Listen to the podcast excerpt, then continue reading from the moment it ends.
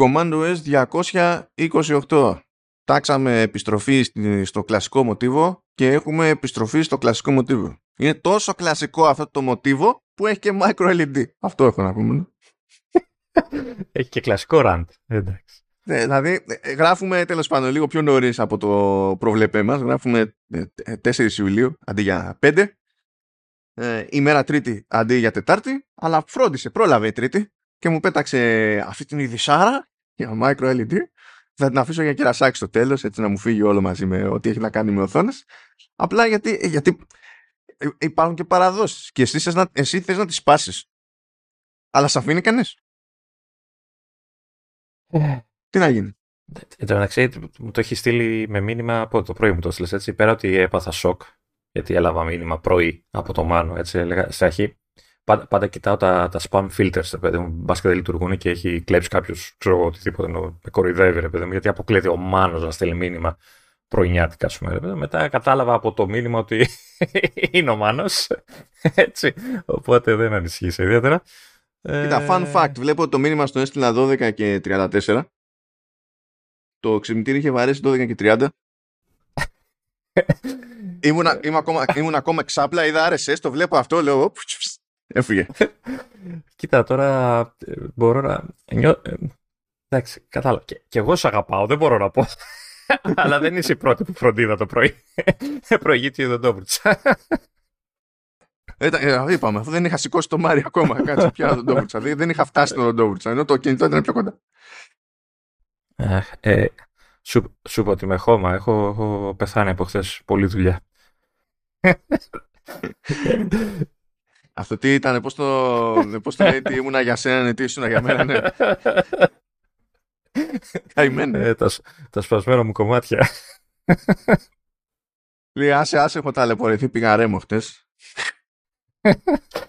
Δεν ήθελα να το πω, δεν, γιατί έχω άλλη, άλλη εικόνα για, έχω χτίσει για τον εαυτό μου, έτσι. Εγώ είμαι παλιοροκάς, έτσι. Δεν θα μου χαλάσεις εσύ τώρα το, το image. Έτσι, το χαλάω Εγώ έκανα τίποτα εγώ για να σου πειράξω το έτσι. Εντάξει, ωραία, είπα να κάνω κι εγώ ένα δωράκι, μια εκπληξούλα και εσύ αμέσως να το, να το πας και να μου το χτυπάς. Oh. Καλός oh. ήταν παράδοξος. Τελευταία φορά που το λέω αυτό. Πάλι εγώ επιτίθεμαι. Στη... εγώ είναι, καταλαβαίνω, καταλαβαίνω. Είναι ένα πρόβλημα. Ναι. Ω, για να δούμε, για να δούμε εδώ πέρα. Έχουμε μαζέψει. Να, να σου πω την Παρασκευή θα πω ότι Purple, έτσι. Μην χαλάμε το image τελείως. είναι τέτοιο. Οπότε η εβδομάδα δεν θα είναι Deep Remos ή Αντώνης ε. Purple. Όχι, τι πρέμο, είναι πιο σεξουαλικό. Το πιθανότερο είναι ότι θα είμαι εγώ purple από τα ξενύχια που έχω φάει τα σερή. Τουλάχιστον δεν χρειάζεται να περιμένουμε παρακάτω στο επεισόδιο για να βρούμε τίτλο. Κάτι είναι γι' αυτό. Είδες, είμαι ανεξάντλητη πηγή τίτλων, χωρίς να το ξέρω κιόλας. Λοιπόν, για πάμε εδώ πέρα. Έχουμε γενικά ούτως ή άλλως το είχαμε τάξει και την περασμένη φορά ότι θα παίξει follow-up, γιατί θα είναι για πάντα follow-up. Εν τω μεταξύ μου κάνει, θεωρώ λίγο προβλεπέ ότι εφόσον έχει μπει ο Ιούλιος και είναι public beta season τεχνικός, είναι και η μέρα Τρίτη που την προτιμά συνήθως η Apple, ότι παίζει μέχρι να τελειώσει αυτή η ηχογράφηση να έχουν βγει οι πρώτες public beta και θα κλαίμε. Αλλά τέλος πάντων. Πάμε για άλλα πράγματα. Πάμε για, για Apple TV Plus που τέτοιο έχει κοντεύει να κλείσει ένα μήνα αυτή η είδηση, αλλά τι να κάνουμε, παιδιά. Ένα μήνα είχαμε πιο σοβαρά πράγματα. Γιατί τώρα, αν να είμαστε και λίγο σοβαροί, την, την ημέρα που έχει το keynote και δείχνει Apple Vision Pro και τα λοιπά, ξέρω εγώ, η Apple, λέει, θα σου βγάλω και ένα δελτίο τύπου για, ε, για Apple TV Plus. Και εντάξει, λογικά θα το πάρουν χαμπάρι, γιατί έχει να κάνει με τον Λιονέλ Μέση. Και λες φιλαράκι, δεν προλαβαίνουμε. Δεν, δεν έχει, δηλαδή, δεν προλαβαίνουμε εκείνη την ώρα. Απλά δεν γίνεται. Τέλος πάντων, είπαν εκεί πέρα οι τύποι ότι κάνανε κονέ με τον Μέση ε, και με τρίτη εταιρεία παραγωγής για ε, μίνι σειρά, μίνι ντοκιουσίρι στην ουσία σε τέσσερα μέρη που δεν έχει καν τίτλο ακόμα η φάση. Θα μου πεις γιατί να έχει τίτλο αρκεί να πεις μπλα μπλα Μέση και τα γυρίσματα έχουν γίνει ήδη δηλαδή για το βασικό υλικό σε Παρίσι, Κατάρ και, και Αργεντινή. Μ' αρέσει που είναι Παρίσι, δεν λέει Γαλλία, είναι Παρίσι. Και μετά σου λέει Κατάρ και Αργεντινή. Κλασική Αμερική. Δηλαδή το Παρίσι είναι η δικιά του χώρα. ναι, το Παρίσι είναι, είναι, είναι εδώ σαν τη Μύκονο. Πας στη Μύκονο. Δηλαδή στην Ελλάδα, όχι στη Μύκονο. ναι, δεν αντιλαμβάνω ότι δεν υπάρχει. Ναι, OK, okay, εντάξει. Και τέλος πάντων εκεί πέρα που έχουν τραβήξει περισσότερο υλικό είναι από το τελευταίο παγκόσμιο που υποτίθεται ότι ήταν και το τελευταίο παγκόσμιο στο οποίο θα λάμβανε μέρος ο Μέσι και είχε κάνει μωρέ παιδί μου να καταφέρει να το, να το πάρει. Το οποίο και το, το έκανε πράξη όντως. Αλλά υποτίθεται ότι πιάνουν τη γενικότερη πορεία τους στα παγκόσμια κύπελα. Όχι όλη του την καριέρα γενικά και αόριστα στο ποδόσφαιρο, αλλά την παρουσία τους σε πέντε παγκόσμια κύπελα μέχρι το τελευταίο που ήταν και τελευταία τους συμμετοχή αλλά ταυτόχρονα και η στέψη της Εθνικής Αργεντινής. Αυτό εδώ μεταξύ, μία που φύτρωσε και μία που φύτρωσε κάτι άλλο. Το οποίο έχει και δεν έχει σχέση με το πρώτο. OK. Okay. Λέει λοιπόν, το, είπε εκεί το ESPN, ότι πάει να γίνει κονέ για να πάει ο Λιονέλ Μέση στο, στο MLS και συγκεκριμένα στην Inter Miami. Θα αποφύγω να σχολιάσω το ότι στην Αμερική κάποιος είπε θα λεγόμαστε εμείς Ίντερ. και το σκεφτήκανε στο Μαϊάμι της Φλόριντα. Δηλαδή η ίδια πολιτεία που βγάζει τα memes με Florida Man είπε ε, θα, θα πάρουμε και εμείς το Ίντερ για να μήπως μας πάρει κανένας στα σοβαρά. Δηλαδή θα πει κάποιος είναι πολυφορεμένο το Ίντερ το Ίντερ σε πάνω από μια ομάδα και στην Ιταλία. Δεν πειράζει. Είναι η Ιταλία. Ναι. Το, το MLS, όπως για να το κάνετε, είναι λίγο MLS. Αλλά α, άκου τώρα. Πάει να κάνει κονέλη με την Inter Miami και η φάση δεν είναι απλά τον πληρώνουμε να έρθει. Είναι, του δίνουμε και μερίδιο στην ομάδα, λέει. Α, καλά, OK. Okay. Ε, μάλλον την προτιμάμε σα όλα επειδή έχει και σπίτι στο Μαϊάμι. Και μάλλον λέει μέρος αυτής της συμφωνίας είναι να παίρνει και μερτικό από το τζίρο του MLS Season Pass στο Apple TV στο, Apple TV.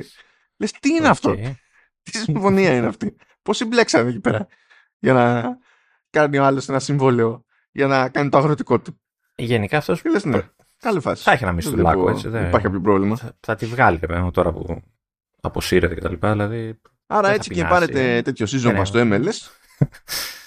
ε, πληρώνετε, θα πληρώνετε καλώς εγώ των πραγμάτων και τον Λιονέλ Μέση. Λοιπόν, παρακάτω στο Apple TV Plus σκάει καινούρια δραματική σειρά, λέγεται Καρέμ.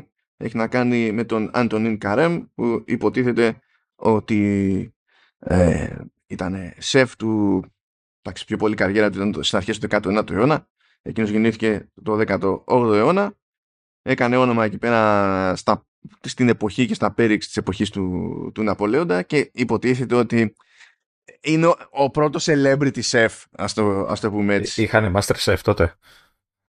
Ναι, όχι, δεν είχαν, αλλά γενικά όταν πηγαίνεις και κάνεις το, το catering στο, το, στο γάμο του Ναπολέοντα, μάλλον έχεις πετύχει. Ε, εντάξει, δεν ξέρεις τι, αν είχε καλό γούστο ο Ναπολέοντας, εντάξει. Βέβαια, βέβαια, για να είμαστε δίκαιοι. Αυτό είναι το ένα. Το άλλο είναι ότι για να είμαστε δίκαιοι, έτσι, έκανε, και ο Πριγκόζιν έκανε catering στα events του Πούτιν. ναι. Δεν ξέρω τον παραλληλισμό που υπονοείς.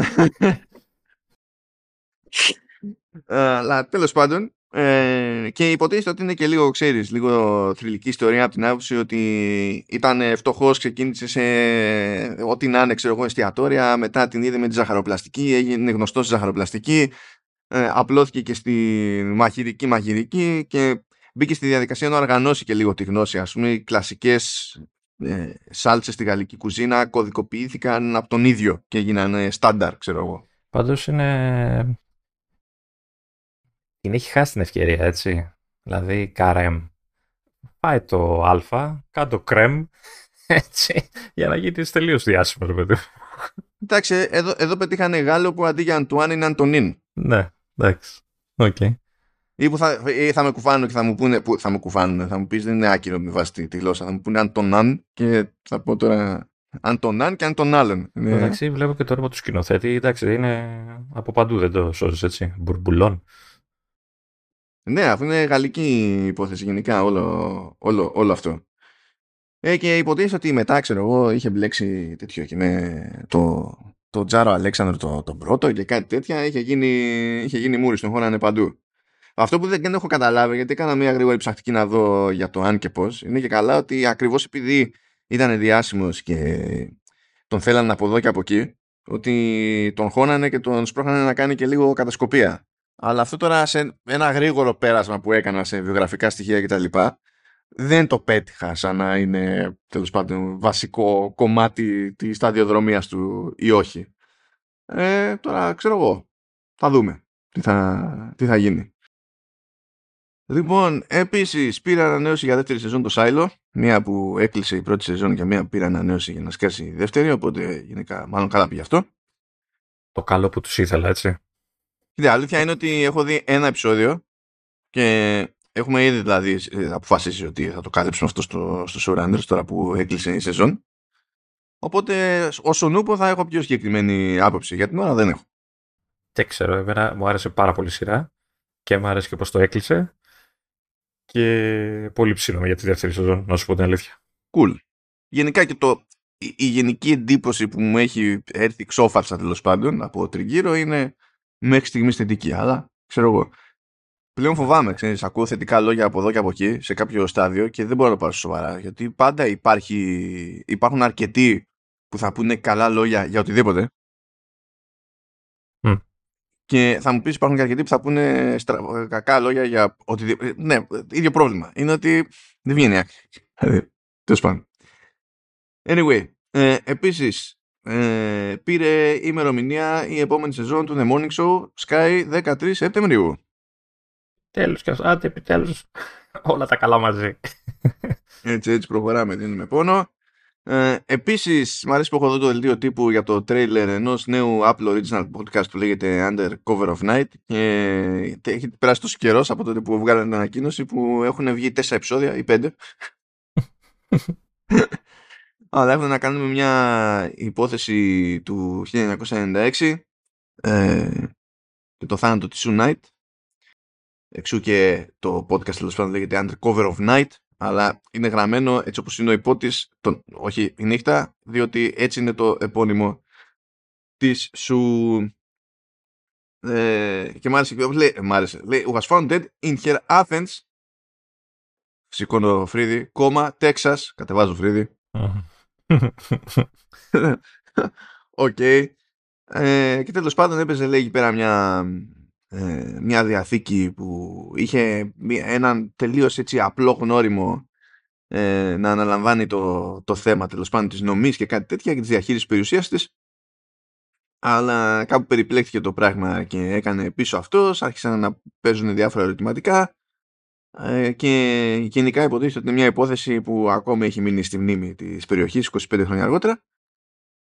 Ε, και τέλος πάντων ασχολείται με αυτή την υπόθεση το original podcast, το οποίο υπάρχει προφανώς Apple Podcast, αλλά υπάρχει και RSS feed που μπορεί να το χρησιμοποιήσετε στην όποια εφαρμογή τέλος πάντων θέλετε σε κάθε περίπτωση. Α, κάτι που ξέχασα να πω για το Silo προηγουμένως είναι ότι έκανα σχετικά περίεργο το, ε, το Apple TV Plus και έσκασε το πρώτο επεισόδιο του Silo στο Twitter ολόκληρο τσάμπα για πρόθεση. Νομίζω το έχει ξανακάνει με κάποια άλλη σειρά. Δεν έχει ξανασκάσει επεισόδιο τσάμπα. Δεν θυμάμαι αν ήταν με Twitter. Επεισόδιο τσάμπα νομίζω ότι ε, όσο έχουν τα πράγματα, σε πολλές σειρές είναι το πρώτο επεισόδιο τσάμπα στο Apple TV Plus. Αλλά πρέπει okay. να πας από την εφαρμογή εκεί πέρα. Mm. Ή, ή, από το web, φαντάζομαι. Εντάξει. Δηλαδή πρέπει να μπεις στο, στο TV app με κάποιο τρόπο. Άσχετα με το αν έχεις συνδρομή και σε πολλές περιπτώσεις νομίζω το πρώτο επεισόδιο είναι τσάμπα.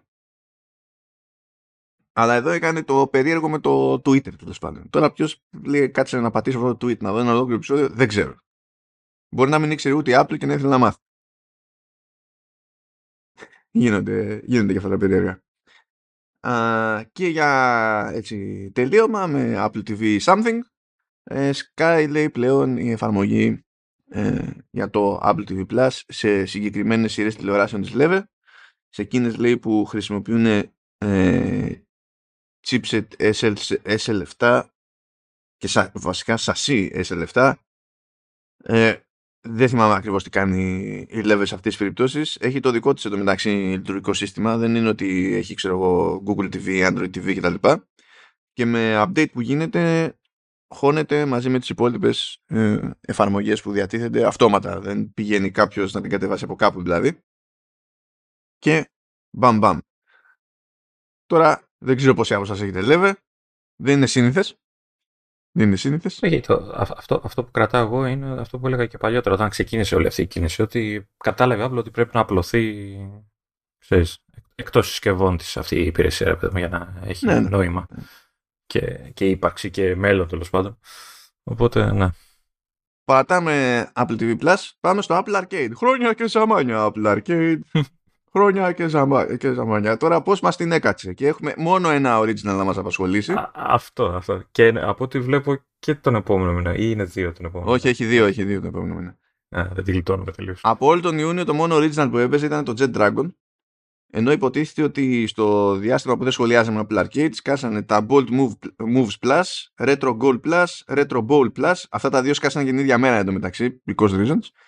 Millionaire Trivia TV Game Plus, φοβερός τίτλος. Που αυτό είναι το, ε, αυτό, το, το κλασικό δηλαδή, παιχνίδι, εκατομμυριούχος και τα λοιπά. Αλλά τώρα, αν δεν είναι σοβαρός τίτλος αυτός. Millionaire Trivia TV Game Plus. Δεν είναι, αυτό είναι το, εντάξει. Αν είναι και μέσα. Άμα, άμα ήταν έτσι θα το έπαιζε. Για το σοκ. Αυτό θα το, θα το έπαιζε για το σοκ. Ε, και βγήκε το μεταξύ και το πρόγραμμα για τον Ιούλιο που εκεί πέρα παίζει μια θεωρητική τσαχπινιά. Ας το βγάλουμε αυτό από τη μέση πριν πιάσουμε εκεί πέρα το ρημάδι το, το Jet Dragon. Δεν ξέρω πώς ασχολήθηκε με το Jet Dragon. Εγώ ασχολήθηκα μεν αλλά όχι πολύ. Και εγώ το ίδιο, λίγο ασχολήθηκα. Ε, είχα και ένα ζήτημα για αρκετή κάπου ώρα όταν πρώτο ξεκίνησα να παίζω, δεν καταλάβαινα τι παίζω. Α, εντάξει, κατάλαβα, ναι, να το σχολιάσουμε. Ε. λοιπόν, τι λέει η φάση για Ιούλιο. 7 Ιουλίου, αυτή την εβδομάδα δηλαδή, βγαίνει το Lego Duplo World Plus. Άρα έχουμε κυκλοφορία Plus. Επίσης 7 Ιουλίου, Slay the Spire Plus. Γενικά.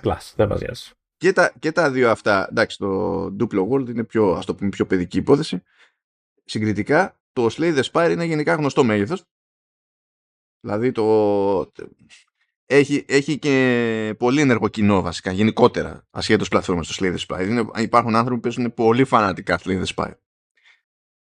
Τώρα υποτίθεται ότι 14 Ιουλίου έρχεται το, το Ridiculous Fishing X, το οποίο είναι remake του ridiculous fishing. Φτάσαμε και αυτό, σε αυτό το level. Πάμε σε remake. Ναι, άρα δεν είναι plus ούτε original, είναι. Ναι, okay. Όχι, είναι remake. Θα το θεωρήσεις original. Τι... δεν μπορείς, θα το θεωρήσεις ναι. original. Ε, κοίτα, από ό,τι καταλαβαίνω το τίτλο είναι παιχνίδι με ψάρεμα και τα λοιπά. Έτσι. έτσι και δεν σε αναγκάζει να πετάς τη συσκευή σου στο νερό και να τραβάς τα ψαράκια Σαν δόλωμα δηλαδή, ε, τότε δεν έχει. Επειδή έχει, προφανώς δεν, δεν έχει φτάσει ταυτίσουμε μέχρι τώρα το μέγεθος του Ridiculous Fishing. Όχι. Και αυτό έχει κοινό. Okay. Ε, και απλά, δηλαδή, για να μην κάθομαι εγώ να εξηγώ τίποτα, απλά σου διαβάσω την πρώτη πρόταση στην περιγραφή. An updated handcrafted game about fishing with guns, chainsaws and toasters. Οπότε τι μου λες άμα είναι παιχνίδι ψάρεματος. Δηλαδή, 10. Κάπως πρέπει να βγει το ridiculous, κατάλαβες. Άμα ήταν θα το λέγανε fishing X. Αλλιώς δεν έχει να το είπα. 10, 10, 10, τέλος. 21η Ιουλίου σκάει άλλο παιχνίδι που έχει φανατήλα από πίσω. Αλλά είναι κυκλοφορία Plus. Είναι το Stardew Valley Plus. Farming Simulator τέλος πάντων, ναι. Ναι, εντάξει, αλλά είναι τέτοιο. Έχει, έχει λαό αυτό και είναι πιο ατιτζο τέτοιο. Ναι, εντάξει, και story, έχει από όλα. Και η δεύτερη κυκλοφορία που θεωρείται original είναι το Halo Kitty Island Adventure που αυτό είναι το κλασικό είμαστε στο, στο μέρος εδώ και κάνουμε διακόσμηση, φτιάχνουμε τον εσωτερικό χώρο, κάνουμε έτσι που και που παίζουμε και τίποτα. Αυτό θα είναι ένα χάος. Δηλαδή ξεκινάει πρώτη ατάκα Open World Adventure και λέω ε, εντάξει. Ε, έτσι κι αλλιώς έχω καεί σε αυτή τη ζωή από Open World δηλαδή δεν είναι να κάω και από Halo Kitty πάει πολύ καταλαβαίνεις. Εντάξει, ο χάρτη θα είναι τίποτα δύο εκατοστά. Ναι, σίγουρα θα είναι δύο εκατοστά. Σίγουρα. σίγουρα. για, να, για να δω εδώ πέρα πόσο, πόσο λέει. Α, δεν γράφει εδώ πέρα μέγεθος αρχείου. Ντροπή. Ντροπή. Δεν το έχουν γράψει ακόμα. Γιατί στο Lego Duplo World Plus, θα μου πεις αυτό προπάρχει σαν παιχνίδι, απλά είναι Plus. Είναι. Α, όχι, γράφει, περίμενε, κάτσε. Σε λάθος μέρος κοίταζα. Τι... Κάτσε, κάτσε. Να επανορθώσουμε, να επανορθώσουμε. Πόσο λέει εδώ; Α. Hello Kitty δεν είναι ούτε ένα γίγκα, είναι σκάρτο. Ενώ το, το Lego είναι 2,4 γίγκα, στο τηλέφωνο τουλάχιστον. Τώρα που εκεί πέρα δεν ξέρω τι, τι παίζει. Οπότε ναι, έχει βασικά με εκδόσεις Plus πιάνει, ε, έχει τέλος πάντων δύο τίτλους εκεί πέρα που έχουν παράδοση και ρεύμα.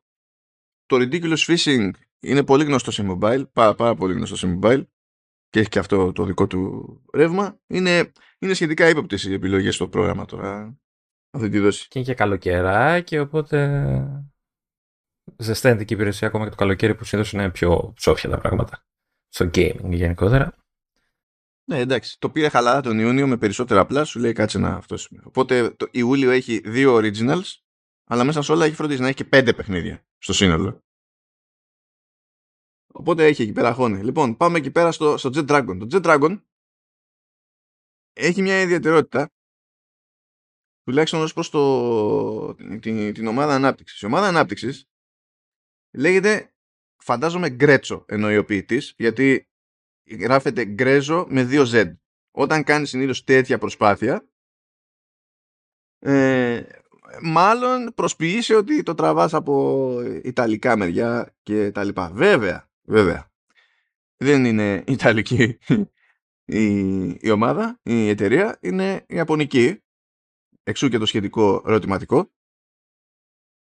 Ε, και για να καταλάβετε έτσι να παίξει ένα λίγο background, είναι, εντάξει δεν έχει κλείσει 20 χρόνια, ιδρύθηκε το 2006 και υποτίθεται ότι ε, βασική φιγούρα τέλος πάντων έκτοτε είναι ο Koichi Ishii που είναι γνωστός από τη δουλειά που έχει ρίξει στη σειρά Mana της Square Enix.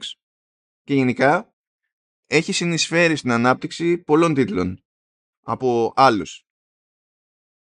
Οπότε θέλω, επίτηδες τώρα το λέω αυτό, επειδή ο, ο, ο Λεωνίδας θα πασχίσει να εξηγήσει τι έχει παιχτεί γενικά και εγώ θέλω να του πω ότι έχει ασχοληθεί με το 3D remake του Ocarina of Time αυτή η ομάδα με το 3D remake του Majora's Mask με το Triforce Heroes με το Luigi's Mansion με το, με το remake του Link's Awakening αυτοί το τρέχανε Ωραία. Α, ναι, όντως, όντως το, το έκανα review με, με το Mytopia και τα λοιπά και πεταχτήκαν εκεί να κάνουν και ένα αποκλειστικό για Apple Stuff και σκεφτήκαν το Jet Dragon το οποίο καταφέρνουν, έτσι όπως το πήρα χαμπάρι εγώ ρε παιδί μου, να έχει ε, όλα τα πιθανά συστήματα επιθετικού monetization χωρίς να υπάρχει monetization. Και εγώ το έβλεπα αυτό και έλεγα γιατί, αφού δεν υπάρχει, γιατί;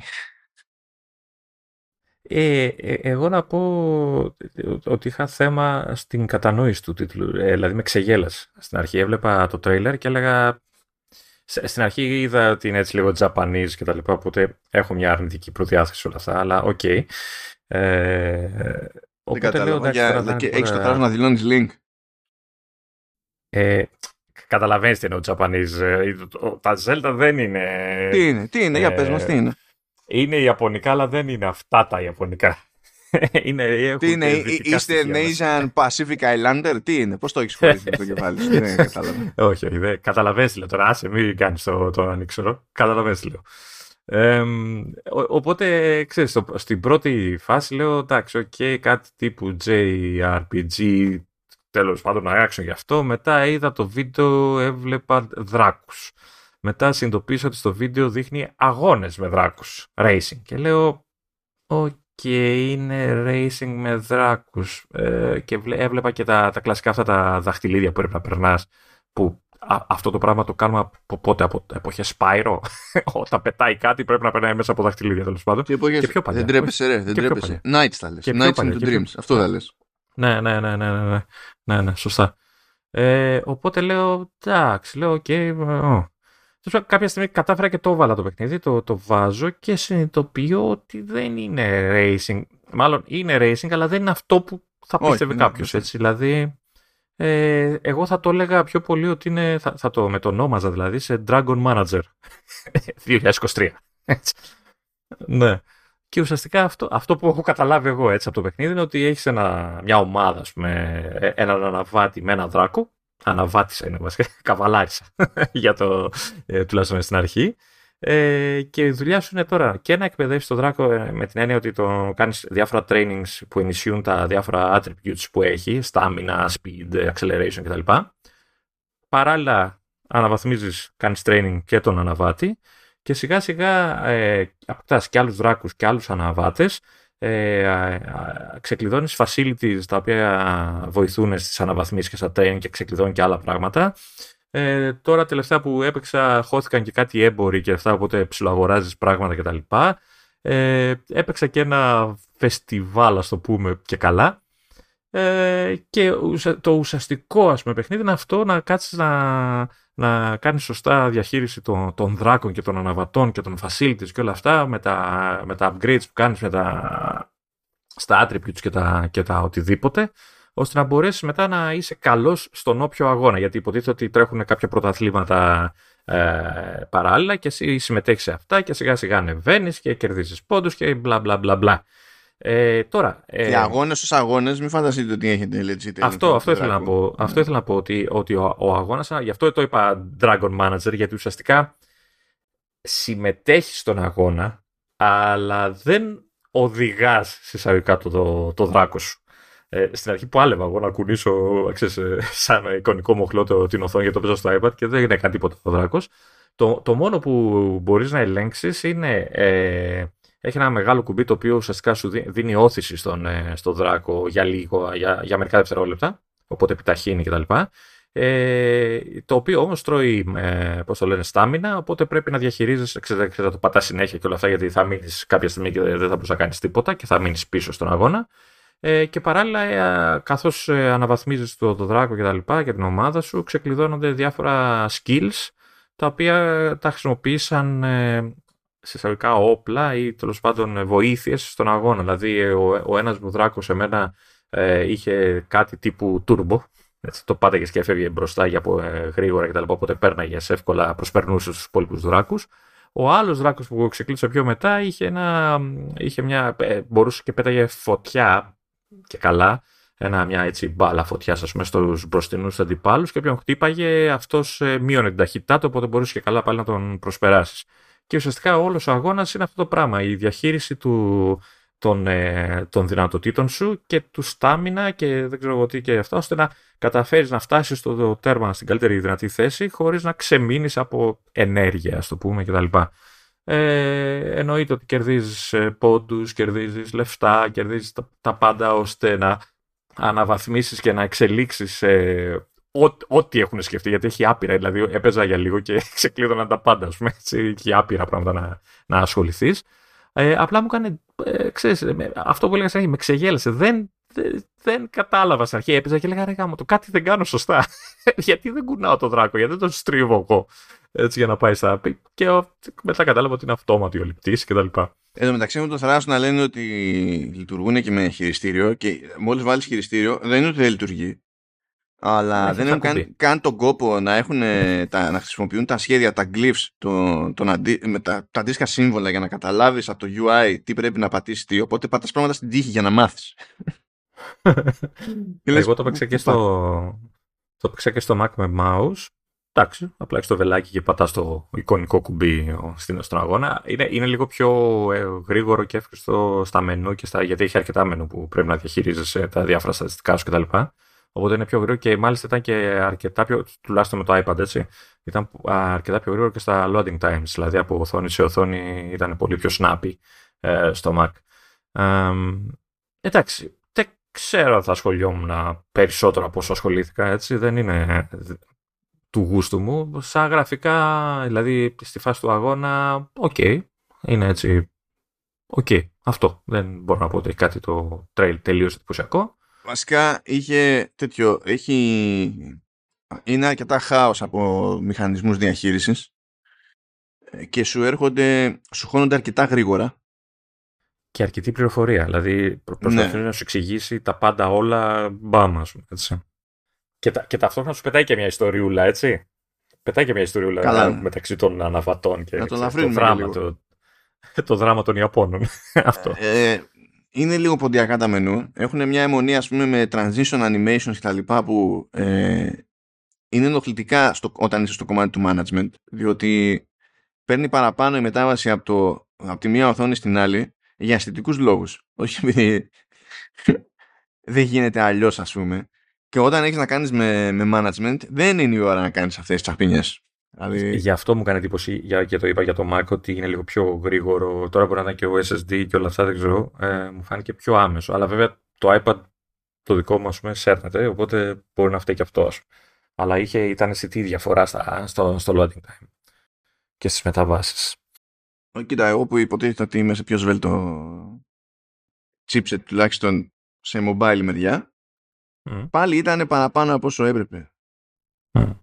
Δηλαδή έπρεπε okay. να είχαν κόψει από τα animations, ας πούμε, να μην καθόμαστε να χτυπιόμαστε με, με πιο διαδικαστικά. Ε, επίσης αυτό, αυτό που πρέπει να πω είναι ότι δεν είμαι και, καθ, και ιδιαίτερα καλός έτσι. Δηλαδή με το ζόρι έχω κερδίσει δύο αγώνες, ας πούμε. Καλά, η λογική είναι από, από νωρίς, δηλαδή φαίνεται αυτό. Ότι η λογική είναι ότι, κοίταξε να δεις, θα παίξει grind φιλαράκι. Και αυτό κρέμεται κιόλας και από το ότι και καλά σε χρόνο μηδέν βρίσκεις σπόνσορα και σου δίνει κάποια στάνταρ χρήματα κάθε, για μία σεζόν, ας πούμε, κάθε εβδομάδα και πρέπει να υπολογίσεις που τα ρίχνει αυτά τα χρήματα. Στη, στο να βελτιώσει τα στατιστικά του δράκου και ποιου δράκου, γιατί δεν είναι ότι έχεις μόνο ένα. Να βελτιώσει τα στατιστικά του αναβάτη, OK. Okay. Να βελτιώσεις κάποια facilities που με τη σειρά τους θα βελτιώσουν τα στατιστικά του Α, του Β, του Γ και τα λοιπά. Και έχει, στην ουσία κάθεσαι και χτυπιέσαι περισσότερο με αυτό. Και ο αγώνας είναι πιο πολύ για να δεις ότι αφού χτυπήθηκες με αυτά. Ε, τι έκανες. Ναι, τι, που, που έβγαλε το, όλο, όλο αυτό το, το πράγμα. Ναι, δεν πέταξα τη σκούφια μου να πω την αλήθεια. Εντάξει, κοίτα, ε, να προσθέσω ότι μπορείς στον αγώνα να διαλέξεις όταν έχεις πάνω από ένα σετ αναβάτη δράκου, μπορείς να κάνεις mix and match, έτσι, ανάλογα με τα στατιστικά του κάθε αναβάτη, αλλά και του αγώνα, ξέρω εγώ, τι, τι θες να επιτύχεις. Ναι, και έχουν και κάποια abilities, υποτίθεται. Δεν είναι μόνο τα stats, είναι και κάποια abilities που μπορεί να έχει νόημα να τα ταιριάζεις μεταξύ τους, Αλλά ναι, ήταν λίγο. Εντάξει, ε, ναι, καλά το λέγω Dragon Manager, αλλά OK. Okay. Anyway, πάμε να σκοτώσουμε να φύγουμε και από το Apple Arcade. Γιατί τώρα. Okay. Λοιπόν, έχω τέτοιο, έχει μείνει κουσούρι, επειδή ασχολούμαστε με στο Vertical Slice όλη την ώρα με, με, με δικαστικές διαμάχες. Και είχαμε καιρό εδώ να το πάθουμε σε, σε Command OS. Ε, κράτησα εδώ στην άκρη δύο πραγματάκια, τρία, τα οποία έχουν, είναι, είναι όλα κομμωδία. Είναι, είναι αυτά που διαβάζεις και λες: Όχι, Apple, μη Apple, σταμάτα Apple. σταμάτα, έχεις δικηγόρους, το καταλάβαμε. Δώσ' τους να κάνουν κάτι άλλο. Και να περάσει την ώρα, να γεμίσει η μέρα τους. Λοιπόν, οι, οι Θεοί πηγαίνουν στη, στην Ελβετία και δεν είναι η μόνη χώρα στην οποία έχουν κάνει τέτοιου προσπάθεια. Αλλά δεν είδα πουθενά στη λίστα με ανάλογες προσπάθειες να συμπεριλαμβάνεται η Ευρωπαϊκή Ένωση, το οποίο είναι θετικό. Ε, και η Ελβετία έχει τέτοιο. Ε, Τεχνικός είναι εκτός Ευρωπαϊκής Ένωσης. Είναι στην Ευρωπαϊκή Οικονομική Περιοχή, αλλά εκτός Ευρωπαϊκής Ένωσης. Οπότε μάλλον γι' αυτό πηγαίνει ξέχωρα. Και θέλει να πάει να κατοχυρώσει ένα, μια ασπρόμαυρη εικόνα ενός κανονικού μήλου ποικιλίας Granny Smith. Δηλαδή, όχι το λόγο, όχι κάτι άλλο που να θυμίζει με πολύ το λόγο. Το φρούτο. Α, το φρούτο. το φρούτο. Και είναι εκεί πέρα μεταξύ άλλων η μιλοπαραγωγή της Ελβετίας και σου λέει δεν κατανοούμε. Συν, συν της άλλης λέει, εμείς είμαστε εδώ ως ως συνδικαλιστικό όργανο, όχι ως γενικά ε, μιλοπαραγωγή. Ω συνδικαλιστικό όργανο, ε, βασικά φρούτο παραγωγή, γιατί σε αυτούς εντάσσεται. Λέει, ε, ε, το, το όργανο υπάρχει 111 χρόνια. Τα μήλα γενικά υπάρχουν ακόμη περισσότερα. Δεν καταλαβαίνουμε ε, τι προσπαθεί να κάνει. Φρούτο που... το μήλο δεν είναι το πρώτο φρούτο που έμαθε ο, ο άνθρωπος. Ναι, αν το δούμε βιβλικά, ναι μάλλον. ε, και λες δεν καταλαβαίνω τι προσπαθεί να κάνει η Apple εδώ πέρα και πηγαίνει και προσπαθεί να το κατοχυρώσει στην ουσία για οποιαδήποτε χρήση. Έφαγε σε πρώτη φάση άκυρο για τις χρήσεις που δεν έχουν να κάνουν με τις κατηγορίες τις οποίες έχει η ίδια δραστηριότητα.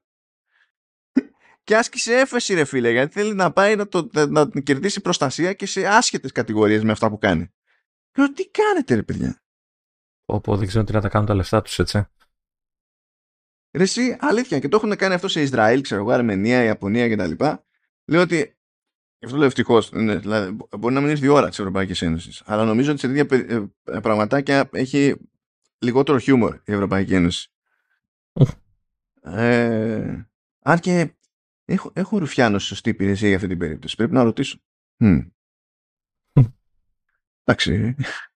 Έτυχε. Έτυχε. Ε, αυτό που μου άρεσε εκεί πέρα στην εξιστόρηση της όλης υπόθεσης είναι ότι που θυμούνται διάφορες άλλες περιπτώσεις στις οποίες έχει κάνει κόντρα. Καλά, είχε, κάνει, είχε πάει κόντρα σε μια εταιρεία που είχε για λόγο ένα χλάδι. Αυτό διαβάζω τώρα. το καλύτερο είναι το, το αμέσως μετά που λέει. Είχε πάει κόντρα ναι. σε ένα, σε ένα τραγουδιστή που λέγεται Frankie Pineapple. Και λες, ρε, τι κάνετε, ρε τρελή, λέει. Τι, πού πάτε. Τι κάνετε. Έχεις σκάλαμα, λέει, με μια διαδρομή για ποδήλατο στη, στη Γερμανία; Με μια εταιρεία, λέει, που φτιάχνουν ήδη αλληλογραφία, ξέρω εγώ. Πήγε και έσφιξε ακόμη και τέτοιο. Και, και, περιφέρεια, και σχολική περιφέρεια. Τι, και τέλος πάντων το αντιμετωπίζουν λίγο στα σοβαρά στο σχετικό άρθρο που έχω εδώ πέρα από την άποψη που λέει ότι όλη η ιστορία με το προσπαθώ και πηγαίνω και κατοχυρώνω εμπορικά σήματα και με τον πιο ευρύ δυνατό τρόπο κτλ. Με την ελπίδα να τα χρησιμοποιήσω αργότερα για να προστατευτώ ή να τα χρησιμοποιήσω για να κάνω ζημιά ή αντίπεινα σε κάποιον άλλον και και και ότι αυτό από μόνο του είναι βιομηχανία ας πούμε. Και στην ουσία βγάζουν οι δικηγόροι, βγάζουν οι υπηρεσίες που δίνουν τις εγκρίσεις, ρίχνουν τα άκυρα, βγάζουν όλοι και αυτοί που δεν μπορούν να συμμετέχουν στα αλήθεια είναι, ξέρω εγώ, σε αυτή την περίπτωση η φρουτοπαραγωγή. Γιατί σου λέει, ναι, OK, okay, πόσα λεφτά να έχουμε για να κάνουμε κόντρα στην. δηλαδή, όσα και να έχουμε, μάλλον έχει περισσότερα. Σου λέει δεν είναι δουλειά αυτό. γενικά, όντως δεν είναι δουλειά αυτό το πράγμα. Αυτό είναι τραγέλαφος, ας πούμε. Δηλαδή, ξεκολλάτε λίγο. Το ότι, το ότι μπορούμε να κάνουμε διάφορες ηλικιότητες σε αυτή τη ζωή δεν σημαίνει ότι. Δηλαδή, η δυνατότητα δεν είναι αυτόματα επιχείρημα για, για την πράξη κατευθείαν. Και speaking of, ε, η Apple προσπαθεί, δηλαδή ζητά λέει, από το ανώτατο δικαστήριο στις Ηνωμένες Πολιτείες να επανεξετάσει την απόφαση που την αναγκάζει να αφήνει developers να έχουν links στις εφαρμογές τους που να παραπέμπουν εκτός εφαρμογής. Που είπαμε ότι αυτό το πράγμα ε, ε, ε, καλώς έκανε και το έφαγε και ότι κακώς είχε τέτοιο περιορισμό και και και και θέλει και τώρα ακόμη να το φτάσει στο ανώτατο δικαστήριο, ρε φίλε. Ναι. Δεν μπορεί να καταλάβει ότι είναι θετικό για το χρήστη ρε, που κάνω αυτό το πράγμα. Δηλαδή. Να σου πω κάτι. πλέον θα έπρεπε να καταλάβει, πες ότι ήταν αρνητικό για το χρήστη. Θα, πρέπει, πρέπει να έχει θα έπρεπε να έχει καταλάβει ότι με, αυτό ειδικά, στο σωστό θέμα, έχει εκνευρίσει τους πάντες. Ε, μα. Δηλαδή μπορούμε να κάνουμε ολόκληρο debate για τα ποσοστά, για τα έτσι, για τα αλλιώς, για το τι γίνεται με το πώς εφαρμόζονται οι κανόνες γενικά του, του App Store, κάπου στραβά, κάπου λογικά υποσυνθήκη και διαφορετικές νοοτροπίες και, και, και, και, Αυτό είναι εκτός τόπου και χρόνου. Και φυσικά επειδή δεν μπορεί να πάει κόντρα μόνο στις ΗΠΑ, πηγαίνει και, και θα πάει κόντρα και στην Ευρωπαϊκή Ένωση μέσω της υπόθεσης που έχει ανοίξει ύστερα από καταγγελία της Spotify που λέμε τόσο καιρό εδώ πέρα ότι σε αυτό το θέμα τουλάχιστον η Spotify έχει δίκιο. Δεν της πέρασε όλη η φάση της Spotify, διότι στην αρχή ήθελε να γίνει τζέρζελο και για τις προμήθειες και το σύστημα πληρωμής της Apple.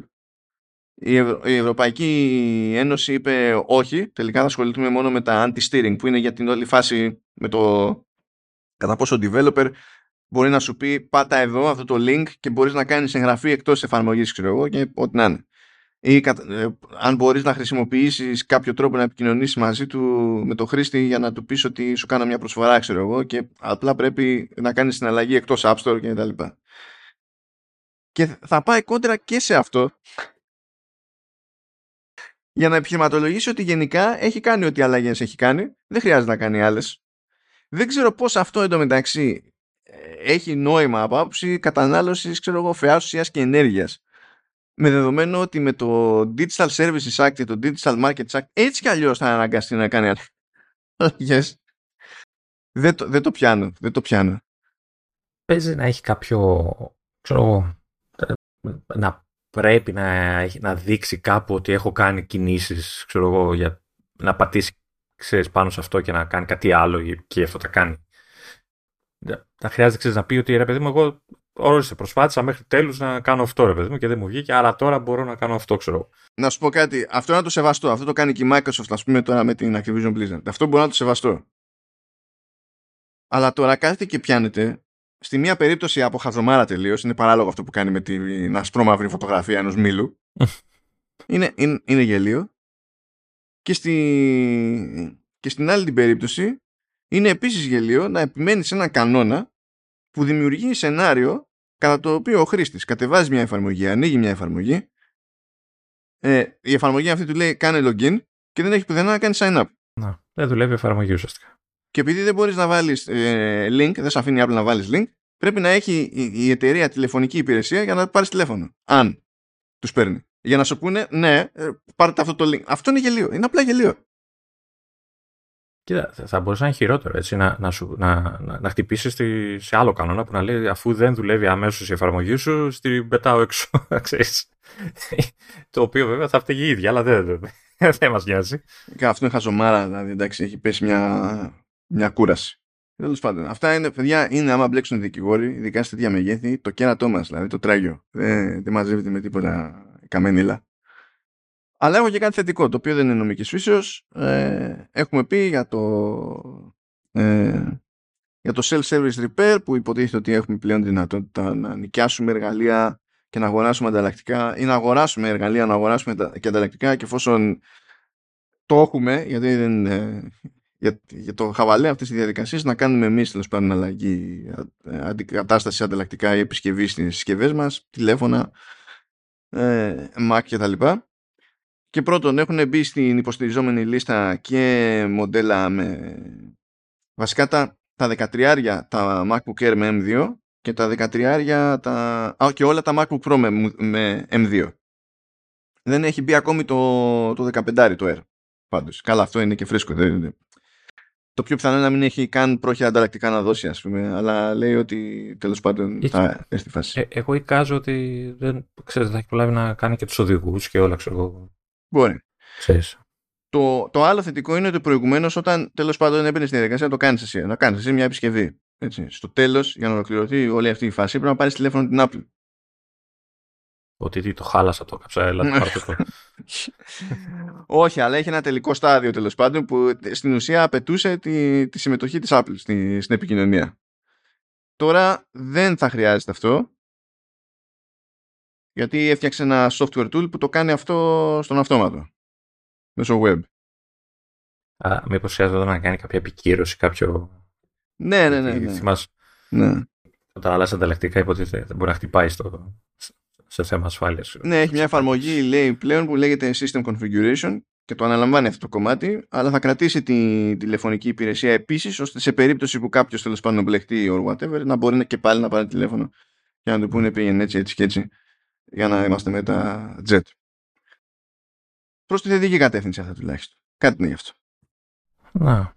Επίσης, είχαμε πει εκεί πέρα ότι ε, έρχεται μια νέα μόντα για, τα, για τηλεοράσεις σε ξενοδοχεία όπου θα υποστηρίζουν AirPlay εφόσον μπει στο, στον κόπο το ξενοδοχείο και θα είναι πιο εύκολο το pairing αντί να πρέπει να συνδεθούμε στο Wi-Fi εφόσον βολεύει και η ονομασία του σχετικού Wi-Fi γιατί πολλές φορές πηγαίνεις και βλέπεις έχει, επειδή είναι ένα, ένα ενιαίο δίκτυο mesh έχει στην ουσία μια λίστα με 20 Wi-Fi nodes και έχουν όλα ακριβώς το ίδιο τέτοιο ή διαφέρει ένα ψηφίο και λες τώρα που ξέρω εγώ σε ποιο είναι.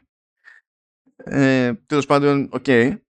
Ε, και θα υπάρχει QR code και θα κάνεις μια έτσι με το τηλέφωνο με την εφαρμογή της κάμερας και θα γίνει το pairing κτλ. Και, ε, και σε χρόνο 0 φύτρος CLG για να πει ότι μέσα στο έτος θα βγάλει ε, μοντέλα που είναι για ξενοδοχειακή χρήση με AirPlay και υποστήριξη όλης αυτής της διαδικασίας Οπότε εφόσον άρχισαν να προμηθεύονται ρε παιδί μου, τα, τα ξενοδοχεία, είναι έτοιμοι να υποστηρίξει αυτό, αυτή την έξτρα ευκολία τέλος πάντων στο pairing και τη χρήση AirPlay ε, από όποιον έχει Apple hardware και τυχαίνει να είναι σε ξενοδοχείο που ξέρει να το κάνει αυτό. Okay. Άρα υποθέτω θα σκάσει κάποιο update σε αυτές τις τηλεοράσεις, έτσι. Όχι, ναι, θα, λέει ότι θα βγάλει τηλεοράσεις. Δεν ξέρω τώρα ακριβώς πώς το κάνει με το. Γιατί δεν μιλάμε για τις συμβατικές τηλεοράσεις ακριβώς. Ναι, ε, επειδή λέει και για recent years models, οπότε προφανώς και κάποια που κυκλοφορούν ήδη. Ε, μπορεί να, μπορεί να κάνει. Ναι. Γιατί, κοίτα, φαντάζομαι ότι το ζήτημα είναι, δηλαδή κάποια μοντέλα που θα έχει εκεί έξω, επειδή τη δουλειά για το software την κάνει και για τα consumer, θα υπάρχει υποστήριξη AirPlay, αλλά δεν θα υπάρχει υποστήριξη για τη φάση με το QR. Οπότε εκεί φαντάζομαι μπορεί να χωράει κάτι με update. Αλλά τώρα φαντάζομαι επίσης ότι γενικά τα ξενοδοχεία δεν πηγαίνουν και λένε κάτι και λίγο, θα αλλάξουμε οθόνες. Δηλαδή. ναι, ξέρεις, δεν, δεν περιμένω να μεταφραστεί γρήγορα σε κάτι, ρε παιδί μου, όλο αυτό. Απλά θα είναι nice to have και μπορεί όσο περνάει ο καιρός τέλος πάντων να είναι πιο συχνό το φαινόμενο να πετυχαίνεις τέτοιου είδους υποστήριξη. Άμα πας σε ένα ξενοδοχείο τέλος πάντων. Σχετικά πιο φρέσκο, πιο, πιο ακριβό, πιο σύγχρονο, δεν ξέρω πώς να το πω, ότι είναι τέλος πάντων. Τώρα θα κάνουμε ένα γρήγορο πέρασμα από υπηρεσίες, διότι μέσα σε όλο το χαμό ξεφύγανε και δύο πραγματάκια εδώ και εκεί, οπότε έχουμε να συμπληρώσουμε. Που συνδέονται βέβαια με τα λειτουργικά, έτσι. Οπότε δεν θα μπω στη διαδικασία. Ενώ έχω links που λένε και έξτρα πράγματα και θα τα δείτε, γιατί έχω να, τώρα έχω ένα δελτίο τύπου της Apple, ας πούμε, που λέει πράγματα που όντως έχουμε καλύψει. Αλλά είναι και μερικά πραγματάκια τα οποία δεν ήταν στις λίστες της Apple πριν, είναι τώρα εδώ και τα λοιπά, είναι λίγο περίεργα. Οπότε, να πιάσουμε εκεί πέρα λίγο το Apple Music. Λέει ότι πλέον θα εμφανίζονται ε, στις πληροφορίες κάθε τραγουδιού και οι συντελεστές του τραγουδιού, δημιουργίου τραγουδιού. Γιατί μέχρι τώρα τι έδειχνε; Μέχρι, μέχρι τώρα είχε, είχε το όνομα του καλλιτέχνη και μπορεί να είχε και όχι πάντα τέλος πάντων, αν τα έχει δηλώσει κάποιος, να τύχει ως text, ξέρω εγώ, τα ονόματα των, των συνθετών, ας το πούμε έτσι. Αλλά τώρα θα έχει, κανονικ... θα έχει υποστήριξη για κανονικό listing, όπου θα μπορούν να μπουν οι συντελεστές, θα μπορεί να φαίνεται ποια ήταν η δουλειά του κάθε συντελεστή. Ακόμα και ποιο όργανο παίζανε, ας πούμε, αν υποτίθεται ότι ξέρεις, ήταν ε, στο κομμάτι των μουσικών. Να, okay το οποίο αυτό φαντάζομαι ότι είναι και μια περίπου παρενέργεια ή γίνεται και λόγω του Apple Music Classical και κάπου συνδέεται όλο αυτό και ελπίζω αυτό να σημαίνει γενικότερα ότι ξέρεις θα κουμπώσει και όλη αυτή η πληροφορία πιο συγκεκριμένα στο search και θα έχεις την ελπίδα ξέρεις να αναζητήσεις κάποια πράγματα. Να βρεις κάτι συγκεκριμένο. Ναι, ναι. Ε, βασικά το, το πιο εμφανές είναι ότι η προβολή ξέρεις, σε ανθρώπους που συνήθως μένουν στην αφάνεια. Ναι, ναι. ναι. Και φυσικά ένας ευκολότερος τρόπος όταν τους πάρεις καμπάρι να δεις και ξέρεις και το υπόλοιπο έργο τους άσχετα με, το, ναι, ναι. με ποιον έχουν συνεργαστεί. Ε, επίσης οι ραδιοφωνικές εκπομπές του Apple Music θα σκάνε στην, ε, ε, μέσα στο Apple Podcasts. Οπότε, αν κάποιος θέλει να παρακολουθεί μια εκπομπή πλέον, δεν θα είναι τέλεια καλά ανάγκη να πηγαίνει μέσα στο Apple Music να βρει την εκπομπή και να πει κάτσε να το ακούσει εδώ πέρα. Θα μπορεί να το κάνει follow, υποτίθεται, ε, μέσω Apple Podcast. Φυσικά, επειδή το Apple Music είναι συνδρομητική υπηρεσία, αυτό προποθέτει να έχετε ενεργή συνδρομή σε Apple Music. Αλλιώς δεν Α, είναι... δεν θα, δεν θα μπορεί να το δεις δηλαδή free αυτό το πράγμα έτσι, μέσω του podcast. Όχι, γιατί γενικά δεν είναι free το Apple Music. Ναι, OK. Okay. Αυτό συνδέεται και με κάτι άλλο που παίζει με, με Apple Podcasts το οποίο δεν είχε φυτρώσει γιατί κάποια τα είπαμε ότι, γιατί έχουμε αλλαγή στο interface και τέτοια πράγματα εντάξει okay. αλλά παίζει μια άλλη τσαχπινιά σου λέει λοιπόν πλέον ε, ότι ε, πρώτον μπορείς να βάζεις ε, artwork για επεισόδιο προηγουμένως τι γινόταν είχες το artwork του show μπορούσες να βάλεις ξεχωριστό εικαστικό για chapter αλλά δεν μπορούσες να είχες συγκεκριμένο εικαστικό για το επεισόδιο. Το μόνο που μπορούσες να κάνεις είναι να αλλάζεις ξέρεις, όλο το εικαστικό για μια περίοδο, το, όλο το δηλαδή, του, του show και μετά να το ξαναλάζεις, το οποίο φυσικά δεν έχει νόημα να το κάνεις. Ή να βάφτιζες, ξέρεις, να έκανες τσαχπινιά, να έφτιαχνες ένα chapter το οποίο να είναι όλο το επεισόδιο στην πραγματικότητα, μόνο και μόνο για να πας και να του βάλεις chapter art και να, περνιάει, να περνιέται ότι η τάχα μου είναι του, του επεισόδιου. Πήγαινε κάπως έτσι. Τώρα προστίθεται αυτό το πράγμα, δίνει μια ευελιξία, ας πούμε.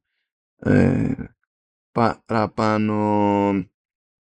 Αλλά το ωραίο είναι το άλλο. Λέει πλέον ότι έστω ότι έχει συνδρομή σε κάποιο άλλο μέσο που έχει και εφαρμογή στο App Store. Εγώ έτσι το αντιλαμβάνομαι, ότι στην ουσία το combo είναι με το App Store. Όπως φαίνει κάποια παραδείγματα εδώ, το Bloomberg ας πούμε, το Calm, το The Economist, η L'Equipe, η, η Times κτλ. Αν αυτοί έχουν και podcasts πίσω από το paywall, τότε το Apple Podcasts νιώθει ότι πληρώνεις εσύ ήδη τη συνδρομή στην εφαρμογή τους και σου σκάει τα podcasts μέσα στο Apple Podcasts. Ενώ προηγουμένως η μόνη σου επιλογή ήταν να πας να τα ακούσεις από την εφαρμογή τους. Που μπορεί να έχει πιο σάπιο player, μπορεί να είναι πιο κουλό το UI και να μην είναι στημένο ακριβώς για αυτό το λόγο, ξέρω εγώ και τέτοια. Ε, καλά. Και Καλό είναι να έχεις μια εφαρμογή που σε βουλεύει, να τα έχεις όλα μέσα αυτά που ακούς. Οπότε... Ναι, αυτό δεν είναι άσχημο σαν φάση.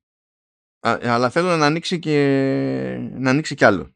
Και, τώρα, είναι ένα ζήτημα το ότι θέλει να έχει εφαρμογή στο App Store για να λειτουργήσει αυτό το πράγμα, αλλά καλό θα ήταν να μην. Από ποια άποψη το λέω κιόλας αυτό. Ε, βέβαια, θα, θα πει κάποιος ότι άμα δεν έχεις εφαρμογή στο App Store, έτσι κι αλλιώς μπορείς να κάνεις συνδρομή σε Apple Podcasts ως παραγωγός. Σου επιτρέπει. Δεν είναι ότι σου λέει πρέπει να έχεις εφαρμογή για να το κάνεις αυτό το πράγμα. Αλλά θέλει λίγο άνοιγμα αλλιώς. Γιατί π.χ. ας πούμε υπάρχουν συνδρομητικά ε, podcasts που λειτουργούν με crowdfunding μέσω Patreon, ας πούμε. Έχει ένα νόημα να προσπαθήσει να βρει εκεί πέρα μια μόντα και να μην μεταφράζεται αυτό στο ότι ο δημιουργός του podcast που είναι ένας από τους πολλούς που χρησιμοποιεί το Patreon ας πούμε, για να μαζεύει χρήματα από τον κόσμο πρέπει να φτιάξει δική του εφαρμογή. Είναι λίγο, δηλαδή, αν είναι να κινηθούμε προς τέτοια κατεύθυνση, υπάρχει ακόμα δρόμος. Αλλά είναι και αυτή καλή κίνηση. Επίσης σε Apple Books τώρα αλλάζει ο τρόπος στον οποίο παρουσιάζονται σειρές βιβλίων και είναι πιο εύκολο να δεις ολόκληρη η σειρά τι περιλαμβάνει. Ε, ακόμα και αν έχεις εσύ ένα ας πούμε να δεις η υπόλοιπη ποια είναι, ποιο είναι το επόμενο να ξέρεις πώς να το, ε, πώς να το διαχειριστείς και υπολογίζεται αυτό με βάση πλέον τις σειρές, αν παρακολουθείς και διαβάζεις σειρές ε, βιβλίων θα συνυπολογίζεται αυτό και στις προτάσεις που θα σου πετάει η εφαρμογή και τα συνάφη. Αυτά ήταν τα εξαραδάκια από Apple Services. Τα υπόλοιπα τα είχαμε καλύψει ήδη, οπότε ήμασταν jet. Ε, εννοείται ότι δεν, ε, ότι δεν σταματάμε εδώ έτσι, δηλαδή θα εμφανίζονται συνέχεια πράγματα. Καλά, ναι, δεν είναι. Τα καλοκαίρια έτσι είναι, παιδιά. Δεν είναι. Είναι πολύ. Μα και τώρα παρακάτω που έχω follow-up για iOS 17, έχει προκύψει κάτι ας πούμε το οποίο απλά συνέβη στη δεύτερη developer beta. Ναι. Και δεν το είχε τάξει κανείς πουθενά και τα λοιπά. Ή, ή κάπου αλλού έχουν προκύψει κάτι διευκρινήσεις. Π.χ. στο communication safety που λέμε, που υποτίθεται ότι σε, ε, σε παιδιά χρήστες κάνουν των 13 προσπαθεί το σύστημα να καταλάβει αν τους κάνει μια φωτογραφία ή κάτι τέτοιο τέλος πάντων που είναι ευαίσθητο περιεχόμενο και να το ε, τη θολώνει και να πρέπει να κάνουν έξτρα κίνηση για να τη δούνε κτλ. Ε, αυτό δεν αναφέρει γενικά σαν φάση σε, σε ενήλικες αλλά ενώ προηγουμένως αυτό υπήρχε και, αλλά σε συγκεκριμένες χώρες τώρα πηγαίνει σε όλες τις χώρες και είναι ενεργό εξ αρχής για χρήστες τέτοιων ηλικιών. Ωστόσο, η χρήση του δεν είναι υποχρεωτική Μπορούν δηλαδή οι κηδεμόνες να το βγάλουν off. Αυτό σαν προστασία. Α, άμα... Εικάζω ότι βγαίνει από μια υποτυπώδη μπέτα αυτό το, αυτή η λειτουργία αφού το, το ενεργοποιούν ε, ε, από προεπιλογή ρε αυτό το πράγμα. Ναι, ναι, ναι. Ε, δεν μιλάμε για την υπόθεση τύπου CSAM και τέτοια που, ναι, που ναι, λέγαμε. Ε, δηλαδή η λογική δεν είναι εδώ, εδώ δεν, ε, δεν βγαίνει κάποιο συμπέρασμα για το περιεχόμενο και ειδοποιείται κάποιος πέραν των, των γονέων. Εδώ είναι εσωτερική υπόθεση αυτό. Γιατί το άλλο δεν πέρασε. σαν, σαν φάση δεν υπήρχε ιδιαίτερο νομικό χιούμορ για το όλο τέτοιο. Υπήρχαν κάποια θεματάκια. Um, επίσης, είχαμε πει για Safari, που αυτό τώρα δεν είναι μόνο σε iOS 17, αλλά έστω ότι είχαμε πει για Safari ότι δίνεται πόνος εκεί πέρα για το απόρριτο ε, όταν κάνουμε private browsing. Και ένα από αυτά που γίνονται τέλος πάντων είναι ότι όταν πατάμε ένα URL που έχει κάποιο tracking attribute στο τέλος το εντοπίζει αυτό υποτίθεται, ελπίζω αποτελεσματικά και κόβει αυτό το κομμάτι του URL και το φορτώνει το καθαρό ας το πούμε, το canonical που λέμε στο web. Ε, αυτό τελικά είναι εφικτό και εκτός private browsing. Είναι ρύθμιση όμως, πρέπει να πας το πειράξεις. Α, καλό αυτό. Έχει λοιπόν ρύθμιση που λέει Advanced Tracking and Fingerprinting, ε, ε, fingerprinting Protection και έχει ρύθμιση να το βγάλεις τελείως off, να ισχύει μόνο στο private browsing ή all browsing. Και το χώνεις και αντιγεια. Είμαι, είμαι περίπου να δω αν θα λειτουργούν σωστά τα sites μετά. ή θα έχουν ξέρεις, κολπάκια για να πρικάρουν ξέρω εγώ, και να μην δουλεύουν σωστά, οπότε να σε αναγκάζουν να το κλείνεις ή ότι. Όχι, όχι, όχι, θα λειτουργούν μια χαρά. Γιατί και τώρα, αν κάνεις αυτή τη διαδικασία manual με το χέρι, πάρεις δηλαδή, κάνεις copy το, το URL που έχει το, το κομμάτι που έχει, σχετίζεται με το tracking και το κάνεις delete. Και αυτό που μείνει, πας και το πετάξεις σε browser, μια χαρά φορτώνει. Δεν χρειάζεται το, δεν χρειάζεται το tracking να λειτουργήσει στο site. Χρειάζεται το, το tracking για να καταλάβει το site περισσότερα για, για, τη χρήση που κάνεις, για το από πού ήρθες και τα λοιπά. Ναι, απλά λέω μήπως αρχίσουν τα site μετά και βάζουν, ξέρεις, τύπου μηχανισμούς που μόλις δουν κάτι τέτοιο να, ξέρεις, να, να, μην, να σταματάνε κάποιες λειτουργίες ή να μην, να, να μην δουλεύουν σωστά. Μα δεν γίνεται, δεν γίνεται. Αυτό είναι, αυτό είναι παράλογο τελείως. Δεν ξέρω. Φοβάμαι ότι μπορεί να βρουν τρόπο. Αυτό, αυτό λέω. Αυτό είναι, αυτό είναι τελείως παράλογο, Λεωνίδα. Διότι για να το κάνεις αυτό θα δημιουργήσεις πρόβλημα σε όλους.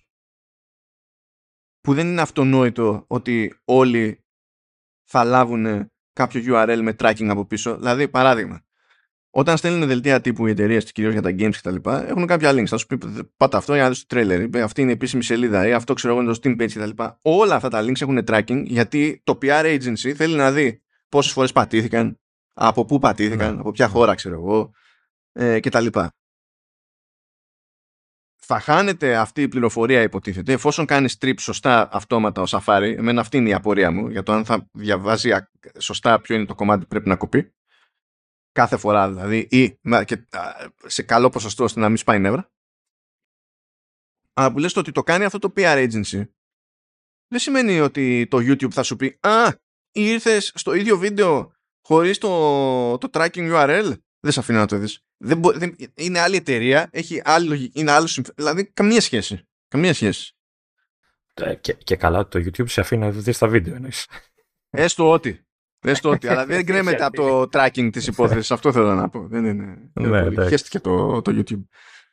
Γιατί αυτό δεν το κάνει το tracking εκείνη την ώρα στο συγκεκριμένο κομμάτι του URL, δεν το κάνει το YouTube επειδή νοιάζεται το YouTube το κάνει το agency επειδή θέλει να δει αν έπιασε τόπο το email campaign και θέλει να δει ποιοι φτάσανε στο βίντεο από το email campaign και να μπορεί να καταλάβει ε, ότι, όλοι, ότι οι υπόλοιποι πήγανε οργανικά, ξέρω εγώ, να ξέρουν τι, τι έχει παιχτεί. Είναι άλλη υπόθεση αυτή.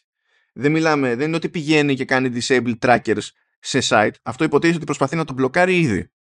Και ξέρουμε τι συμπεριφορά έχει. Αυτό είναι άλλο καπέλο. Εδώ απλά σου βάζει το canonical URL το canonical URL υπάρχει για να λειτουργεί όσο έχει έτσι κι αλλιώς. Αν, αν πας να το σαπίσεις αυτό, σαπίσεις το site σου. Δεν υπάρχει λόγος να το κάνεις. Δεν είναι.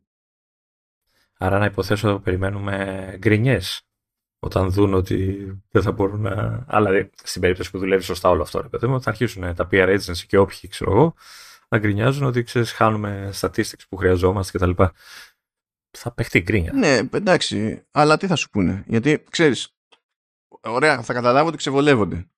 Και όντως ξεβολεύονται. Και στην περίπτωση ενός PR agency καταλάβανε γιατί μου το ζητάει. Δεν είναι κάποιος περαστικός. Και πάλι όμως, αυτό δεν πηγαίνει πακέτο με το Α, ε, στα χρώσταγα. Ναι. Και εγώ θέλω να κερδίσω τον Joker. Ε, άμα, άμα ε, ε, ε ξέρεις, ε, χαίρομαι πολύ. Δεν, δεν σημαίνει ότι κάποιος πρέπει να φροντίσει να το κερδίσω. Μπα, δεν, δεν την κλειτώνεις. Την, την κρίνια δεν την κλειτώνεις. Ναι, εντάξει. Πιστεύω. Καλά, η μεγαλύτερη πλάκα που έχουν πάθει είναι με το, με το ATT που τους έχει ζωρίσει και είναι δυσκολότερο να καταλάβουν, ξέρεις, ποια καμπάνια οδήγησε σε, install, σε installation κάποιας εφαρμογής κτλ.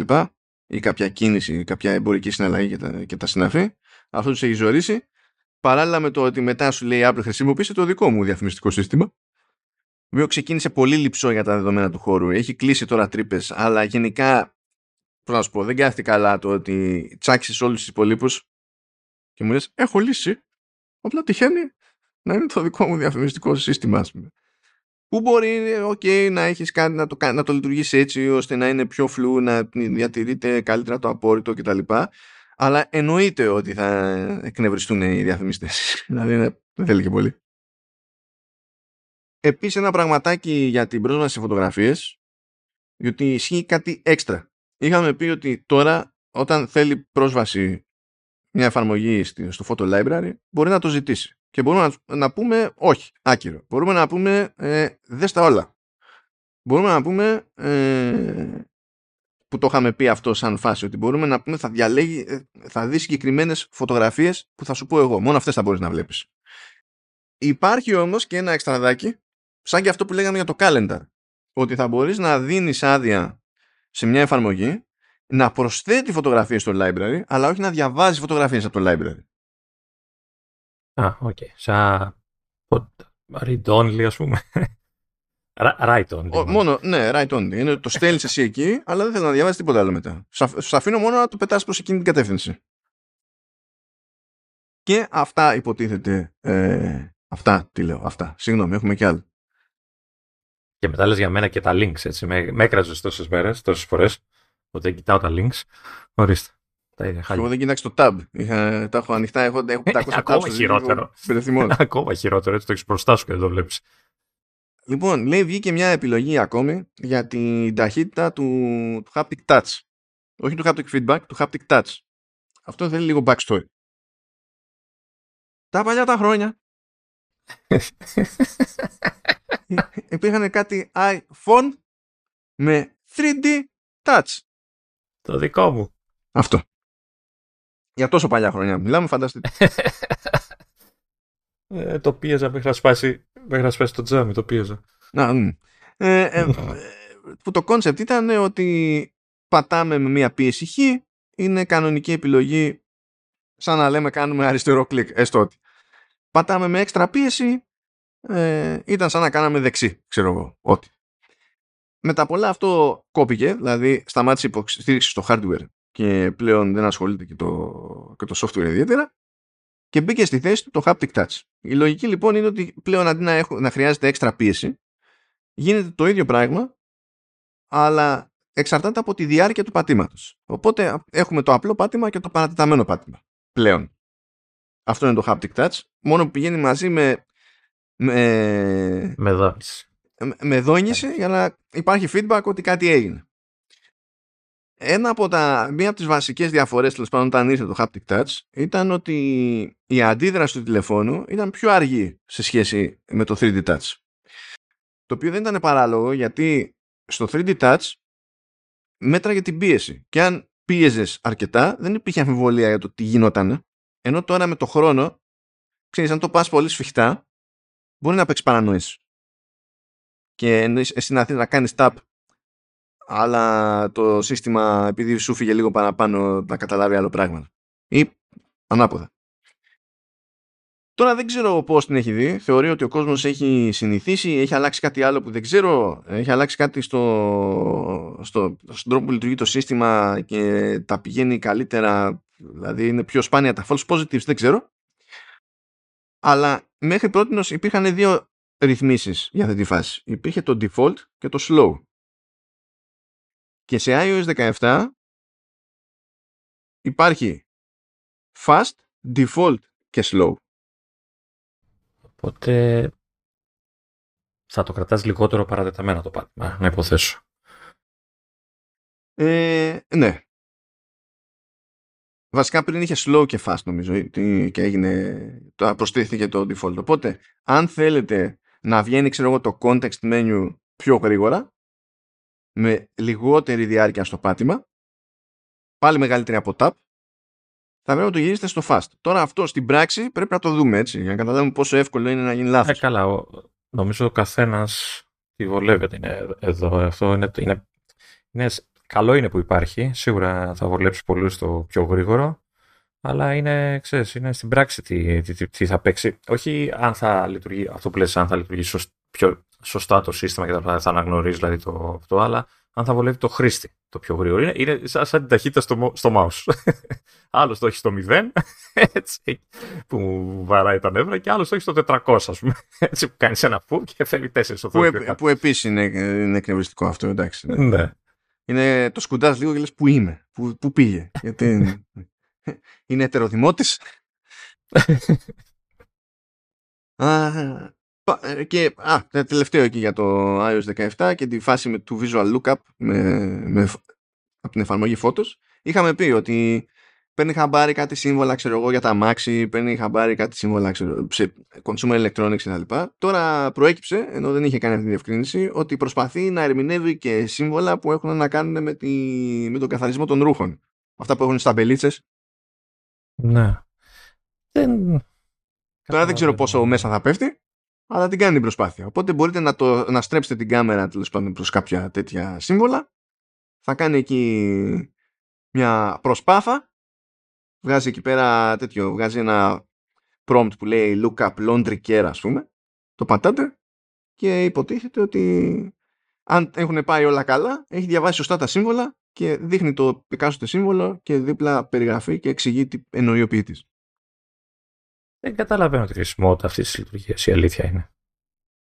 Γιατί δεν ξέρεις όλα αυτά τα σύμβολα σε κάθε ταμπέλα Όχι, αλλά. Ε, ξέρω εγώ. Εικάζω ρε παιδί μου ότι ξέρω εγώ είσαι τύπου φοιτητής και μένεις μόνος σου πια κτλ. Ε, εντάξει. Τι πιο εύκολο, τα στέλνεις στη μαμά και τα ξέρει αυτό και πρέπει να τα κάνει μόνη της. Δεν χρειάζεται να ασχολείσαι εσύ με τα σύμβολα. Έτσι. Είναι σαν το, σαν το meme ότι έχουμε iOS 17 στο σπίτι, ορίστε το iOS 17 στο σπίτι και είναι μια φωτογραφία της μαμάς. Ε, ναι, έτσι ακριβώς. Δηλαδή, τι, τι, τι χρειαζόμαστε. Θα συμπεριέλαβα, θα, θα έβαζα και τις, τις συζύγους μέσα, αλλά δεν με συμφέρει. Γιατί άμα είχε ακουστεί τίποτα. Βλέπω να μαθαίνω όλα τα σύμβολα μετά μόνος μου.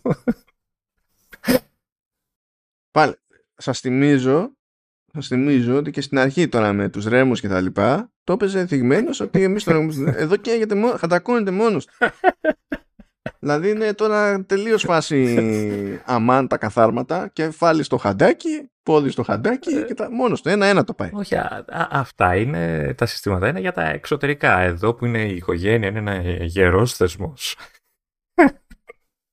Δεν χρειαζόμαστε, είναι η μανούλα. Τα χαιρετίσματά μας στη ρούλα. Αυτό έχω να πω. Για τη μανούλα είπα πάλι.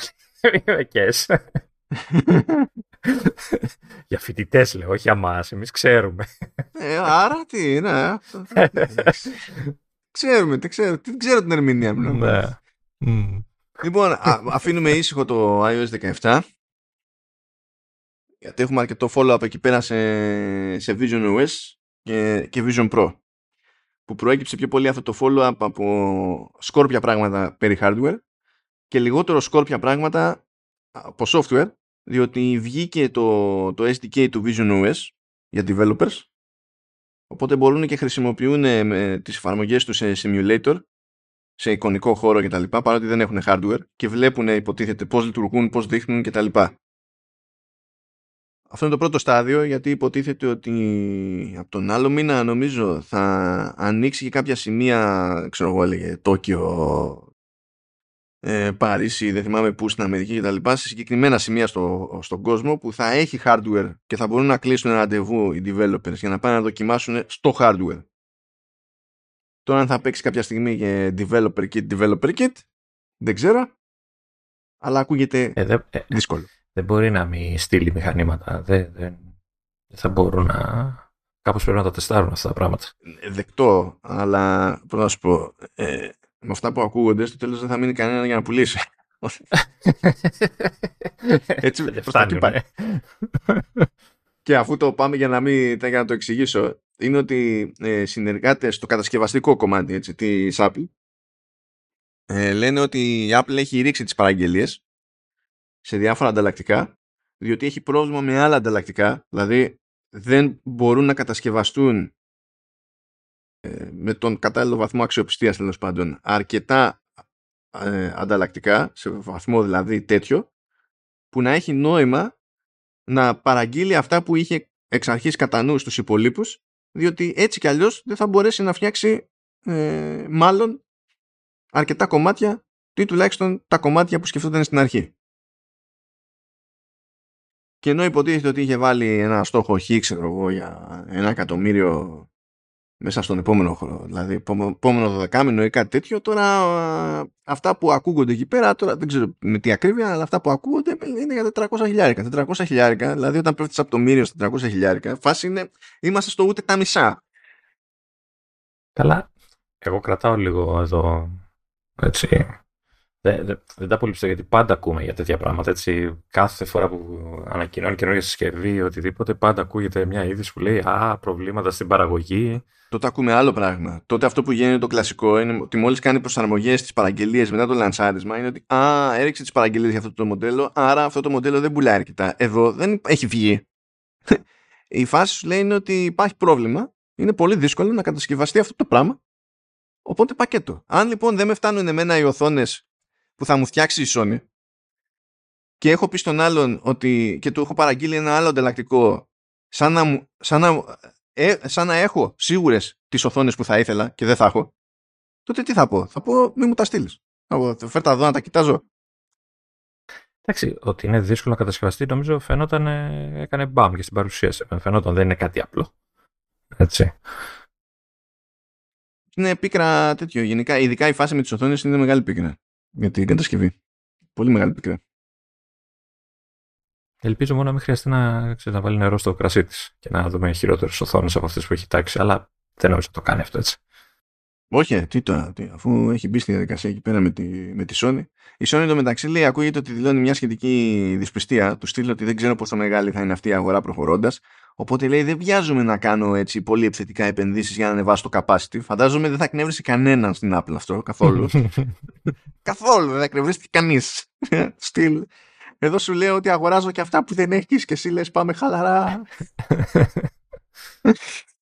Ε, Τέλος πάντων, ναι, οκ. Οπότε ναι, υπάρχει αυτό το θεματάκι. Τι προέκυψε τώρα στα, στα διάφορα εδώ και εκεί; First things first. Επειδή δεν είδαμε πουθενά τίποτα για VR gaming και τα λοιπά, ε, για κάποιο λόγο μετετράπη σε είδηση το ότι α, άμα δείτε τα sessions WWDC γίνεται λόγος για VR games. Ε, προφανώς και γίνεται λόγος για VR games. Απλά δεν είναι αυτός ο καημός της Apple. Δηλαδή, χαίρω πολύ, OK. Okay. Είχαν πραγματικά την εντύπωση ότι δεν θα δούμε full VR ε, games applications. Εγώ, ε, ε, υπήρχε περίπτωση να μην ε, υποστηρίξει τέτοια πράγματα. Δεν θα την έκανε VR καθόλου τη συσκευή, νομίζω εγώ, αν δεν ήθελε να τρέξουν αυτά τα πράγματα. Δεν, δεν καταλαβαίνω την έκπληξη στο άρθρο. Δεν την καταλαβαίνω ούτε κι εγώ. Απλά το έχουν τέτοιο. Γενικά με το κομμάτι αυτό του, του gaming έχουν, έχουν τσιτώσει λίγο. Δηλαδή να σπήρε πατριωτικά, κάτι έξτρα που μάθαμε ας πούμε για τη συσκευή, είναι ότι είσαι εκεί που είσαι. Τι είναι ενεργοποίηση. Το φοράς. Ξεκινάς. Και αν μετακινηθείς προς οποιαδήποτε κατεύθυνση πάνω από 1,5 μέτρο μακριά από το σημείο από το οποίο ξεκίνησες, τότε η συσκευή σου λέει ε, γύρνα στο κουτί σου. Μιλάμε δηλαδή για ένα χώρο που, που καλύπτει που, που είναι 1,5 επί 1,5 και το πήραν με τη μία πατριωτικά αυτοί που ελπίζανε περισσότερα ξέρεις για games και τα λοιπά θέλανε room tracking και τέτοια αν είναι να πάρεις κάτι πατριωτικά για το gaming, θα πρέπει να πάρεις πατριωτικά την έλλειψη χειριστηρίου και το ότι δεν θα υποστηρίζονται, τουλάχιστον όχι σε πρώτη φάση, χειριστήρια άλλων ε, συστημάτων VR. Αυτό να πάρεις πατριωτικά. Δεν είναι αυτονόητο ότι όποιος έχει VR headset ε, ε, δεν κρατιέται από το να ε, λειτουργεί σε room scale αλλά τέλος πάντων, εκεί πέρα είναι τέτοιο. Δεν ξέρω. Ενώ, δηλαδή, και να πεις ότι δεν, δεν, δεν φυλάχτηκε η Apple, δηλαδή στην παρουσίαση φρόντισε να μην πει τίποτα για games. Παρότι προφανώς και είναι εφικτό το πράγμα. Και έχουν βγει να θίγονται γιατί τα πράγματα δεν είναι ακριβώς έτσι όπως βολεύει το gaming. Και λες, τι δεν πιάνεις από την ώρα. Δεν, δεν είναι, η Valve. Δηλαδή, φάνηκε από την αρχή ότι δεν είναι πρώτη προτεραιότητα. Παρόλο που για μένα είναι ο, η κατηγορία που θα το βοηθήσει να πουλήσει, έτσι. δηλαδή, εντάξει. Θα το, θα το πούμε, θα το συζητήσουμε αυτό βασικά από σπόντα, ναι. γιατί φαίνεται να δημιουργείται μια εντύπωση από άλλου τύπου media βέβαια ότι σε πρώτη φάση το εντός αγωγικών killer app θα είναι άλλη χρήση, αλλά πάμε λίγο εδώ. Ε, λοιπόν, προέκυψε ότι υπάρχει μια λειτουργία, δυνατότητα κτλ. που λέγεται Visual Search. Και η λογική είναι ότι πώς διαλέγουμε ένα κομμάτι text σε, ξέρω, στο Mac, στο iPhone κτλ. Και, και μπορούμε να ψάξουμε περισσότερα γι' αυτό. Ε, ή πώς μπορούμε να έχουμε ξέρω, κάτι σε μια μονάδα μέτρησης και να κάνουμε long press και να μας το βγάλει σε άλλες μονάδες μέτρησης. Και αυτά γίνονται με το visual search και βασίζονται στην ουσία στο eye tracking. Οπότε μπορούμε να κοιτάξουμε κάπου σε μια πληροφορία, να την επιλέξουμε και από εκεί μπορούμε να την κάνουμε copy για να την κάνουμε μετά paste ή να ξεκινήσουμε κάποιο search με βάση αυτό ή να κάνουμε μετατροπές σε στοιχεία κτλ. Όλα αυτά δηλαδή που έχουμε συνηθίσει σε άλλες συσκευές, χοντρικά, ε, μόνο που εκεί αντί να επιλέγουμε με κέρσο ή τέτοιο, επιλέγουμε με το μάτι που θα πει κάποιος με αυτή τη λογική εντάξει τι έγινε. OK, okay, δεκτό. Δηλαδή ε, απλά μεταφέρεται κάτι που ε, ήταν αυτονόητο στα υπόλοιπα συστήματα αλλά τουλάχιστον εγώ το βάζω στα θετικά από την άποψη ότι σε αντίθεση με το paste που περιμέναμε μερικά χρόνια στο, στο iPhone εδώ που το πουλάνε αυτό πρωτίστως ως, ε, για computing ε, έχουν, δηλαδή δεν έχουν κάποια προφανή τρύπα σε κάτι τέτοια θέματα ας πούμε, διαχείρισης περιεχομένου κτλ. Επίσης υπάρχει λέει το λεγόμενο travel mode το οποίο είναι υποχρεωτικό σε περίπτωση που είσαι ξέρω, σε αεροπλάνο ή σε περίπτωση που είσαι σε κινούμενο όχημα.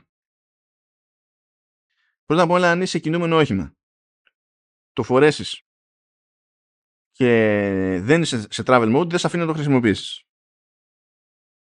Πρέπει να πας και να πεις bla bla whatever travel mode. Και στο travel mode γενικά πέφτουν απενεργοποιούνται πράγματα και πέφτει η ακρίβεια των πάντων, ακόμη και στο, και στο hand tracking, eye tracking κτλ. Υπάρχουν κάποιοι αισθήρες που δεν θα, λειτουργούν καθόλου και σου λέει ότι γενικά ε, όταν είσαι έτσι ε, δεν έχει κάνουμε πέρα δοθέ, μην εκεί που είσαι. Εντάξει, εντάξει. Πάνω για να μην, για να μην κοπανίσεις κανέναν δίπλα σου, ξέρω εγώ και τέτοια έτσι. Ναι, αλλά και κάτι. Και για σένα να μην χτυπήσεις. Ταυτόχρονα είναι, φαντάζομαι ότι είναι και η δυσκολία του περιβάλλοντος. Γιατί όταν είσαι σε ένα όχημα, όλα είναι πιο σφιχτά και η λεπτομέρεια τριγύρω σου είναι πολύ πιο κοντινή από αντικείμενα. Το ίδιο εννοείται πλέον κοντεύουμε να γίνουμε σαν τις σαρτέλες στα αεροπλάνα, η διαφάση και εκεί. Οπότε, ας πούμε, ένα από τα πράγματα που κόβει είναι, το... είναι αυτό που ξέρεις, όταν σε πλησιάζει κάποιος, τον δείχνει να περνάει μέσα από το περιεχόμενο για να καταλάβεις ότι ναι, πάει ναι. να απευθυνθείς σε σένα. Που άμα το κάνει αυτό σε αεροπλάνο, δεν θα βλέπεις ποτέ τίποτα. Γιατί θα πηγαίνει πέρα δόθε, ρε παιδί μου, θα πηγαίνει πέρα δόθε οι φροντιστές. Θα γυρίζει ο άλλος από τη διπλανή θέση προς τη μεριά σου γιατί είναι το παράθυρο. Και κάτι τέτοια και όλη την ώρα πετάγεται. Οπότε φαντάζομαι ότι γι' αυτό δεν. Το οποίο απ' την άλλη βέβαια δημιουργεί ένα θεωρητικό πρόβλημα σε περιβάλλον αεροπλάνου που το, αυτό το αναλύουμε τώρα λες και είναι σοβαρή πρώτη χρήση αλλά τέλος πάντων ναι, να είχαμε να λέγαμε. Καταρχάς δεν είμαι σίγουρος ότι θα σε αφήνουν να έχεις τέτοιο πράγμα στο αεροπλάνο. Χτυπάει στον έλεγχο Ομπάμα αυτό το πράγμα. Πώς τι θα χτυπάει, τι, ω βόμβα, τι είναι, το κουβαλάς στο τύπο hardware. Εδώ δεν σε αφήνουν να, να κουβαλάς υγρά αρώματάκια. Ε, ναι, κουβαλάς υπολογιστές όλη την ώρα. Χαίρομαι πολύ. Τι είναι αυτό, διαφάση. Ε, Τέλος πάντων, ναι, έχει, θα έχει αυτά τα, τα περίεργα του. Τι άλλο; Γιατί φυσικά έχουμε και άλλα έχει και speed limit γενικά άμα κινείσαι πολύ γρήγορα σου λέει όπα κόψε κάτι εκεί φαντάζομαι ότι θα μπουκώνει το σύστημα είναι φάση δεν προλαβαίνω δεν προλαβαίνω δεν προλαβαίνω σταμάτα σταμάτα σταμάτα Α, προέκυψε επίσης ότι το refresh rate είναι 90-96 kHz και ότι γενικά εκεί θα λειτουργεί το οποίο είναι και το προβλεπές στα VR, δηλαδή καλό είναι να είσαι εκεί. Υπάρχουν και περιπτώσεις που είναι στα 70 κάτι και τρώγεται, αλλά γενικά καλό είναι να είσαι από εκεί και πάνω. Και το 90-96 ε, ε, ε, στην πραγματικότητα σημαίνει ότι είναι 96 γιατί σε 96 γυρνάει όταν βλέπεις ξέρω εγώ ταινία που είναι γυρισμένη στα 24 frames και πρέπει να βγαίνει το πολλαπλάσιο.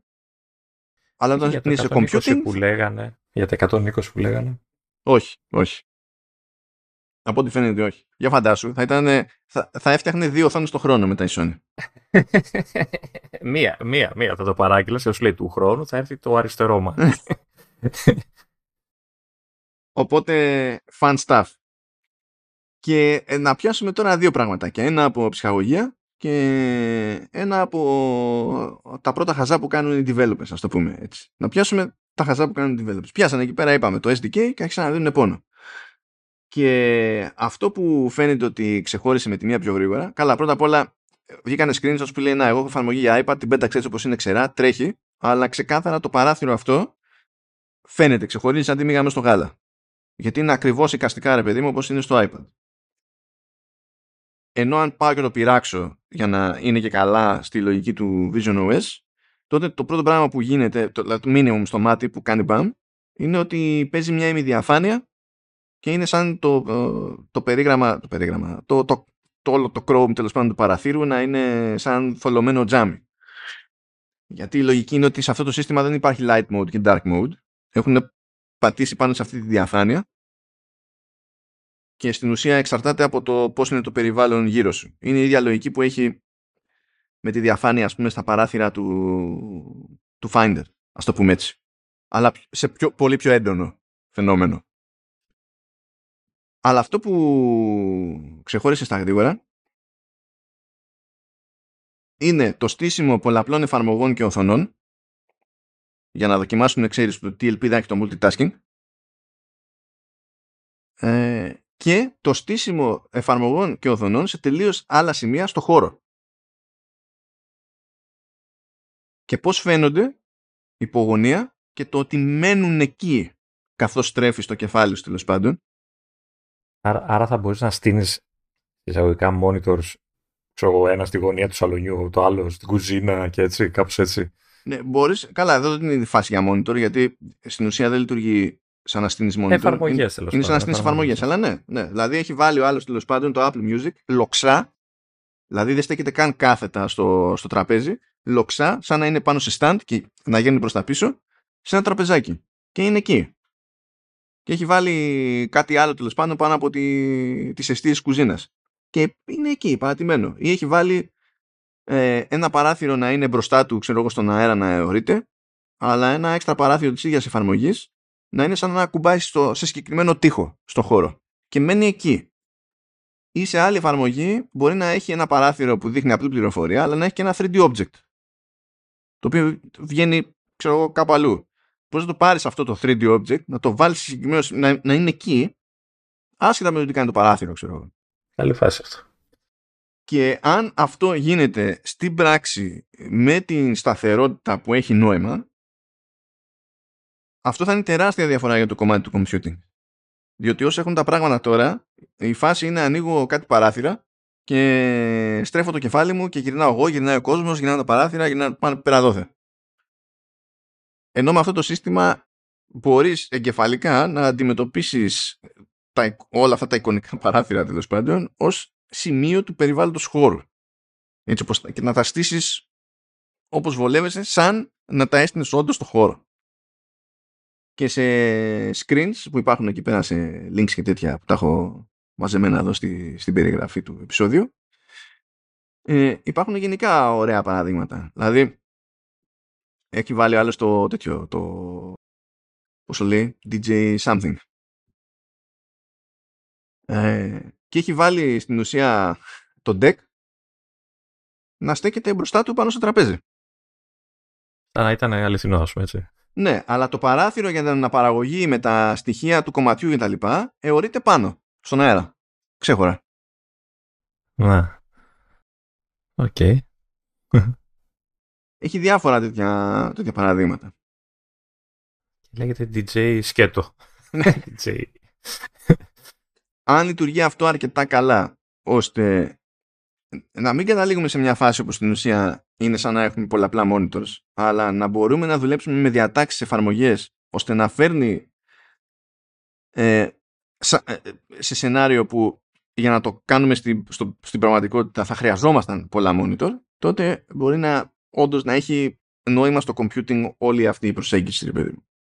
Γιατί θυμίζω, δεν είναι πετάμε monitor εδώ και εκεί, είναι πετάμε εφαρμογές εδώ και εκεί. Έχει διαφορά αυτό και σε λίγο καιρό θα μας πει το Find My θα βρίσκει τις εφαρμογές που πετάξατε εδώ και εκεί και δεν τις βρίσκεται πια.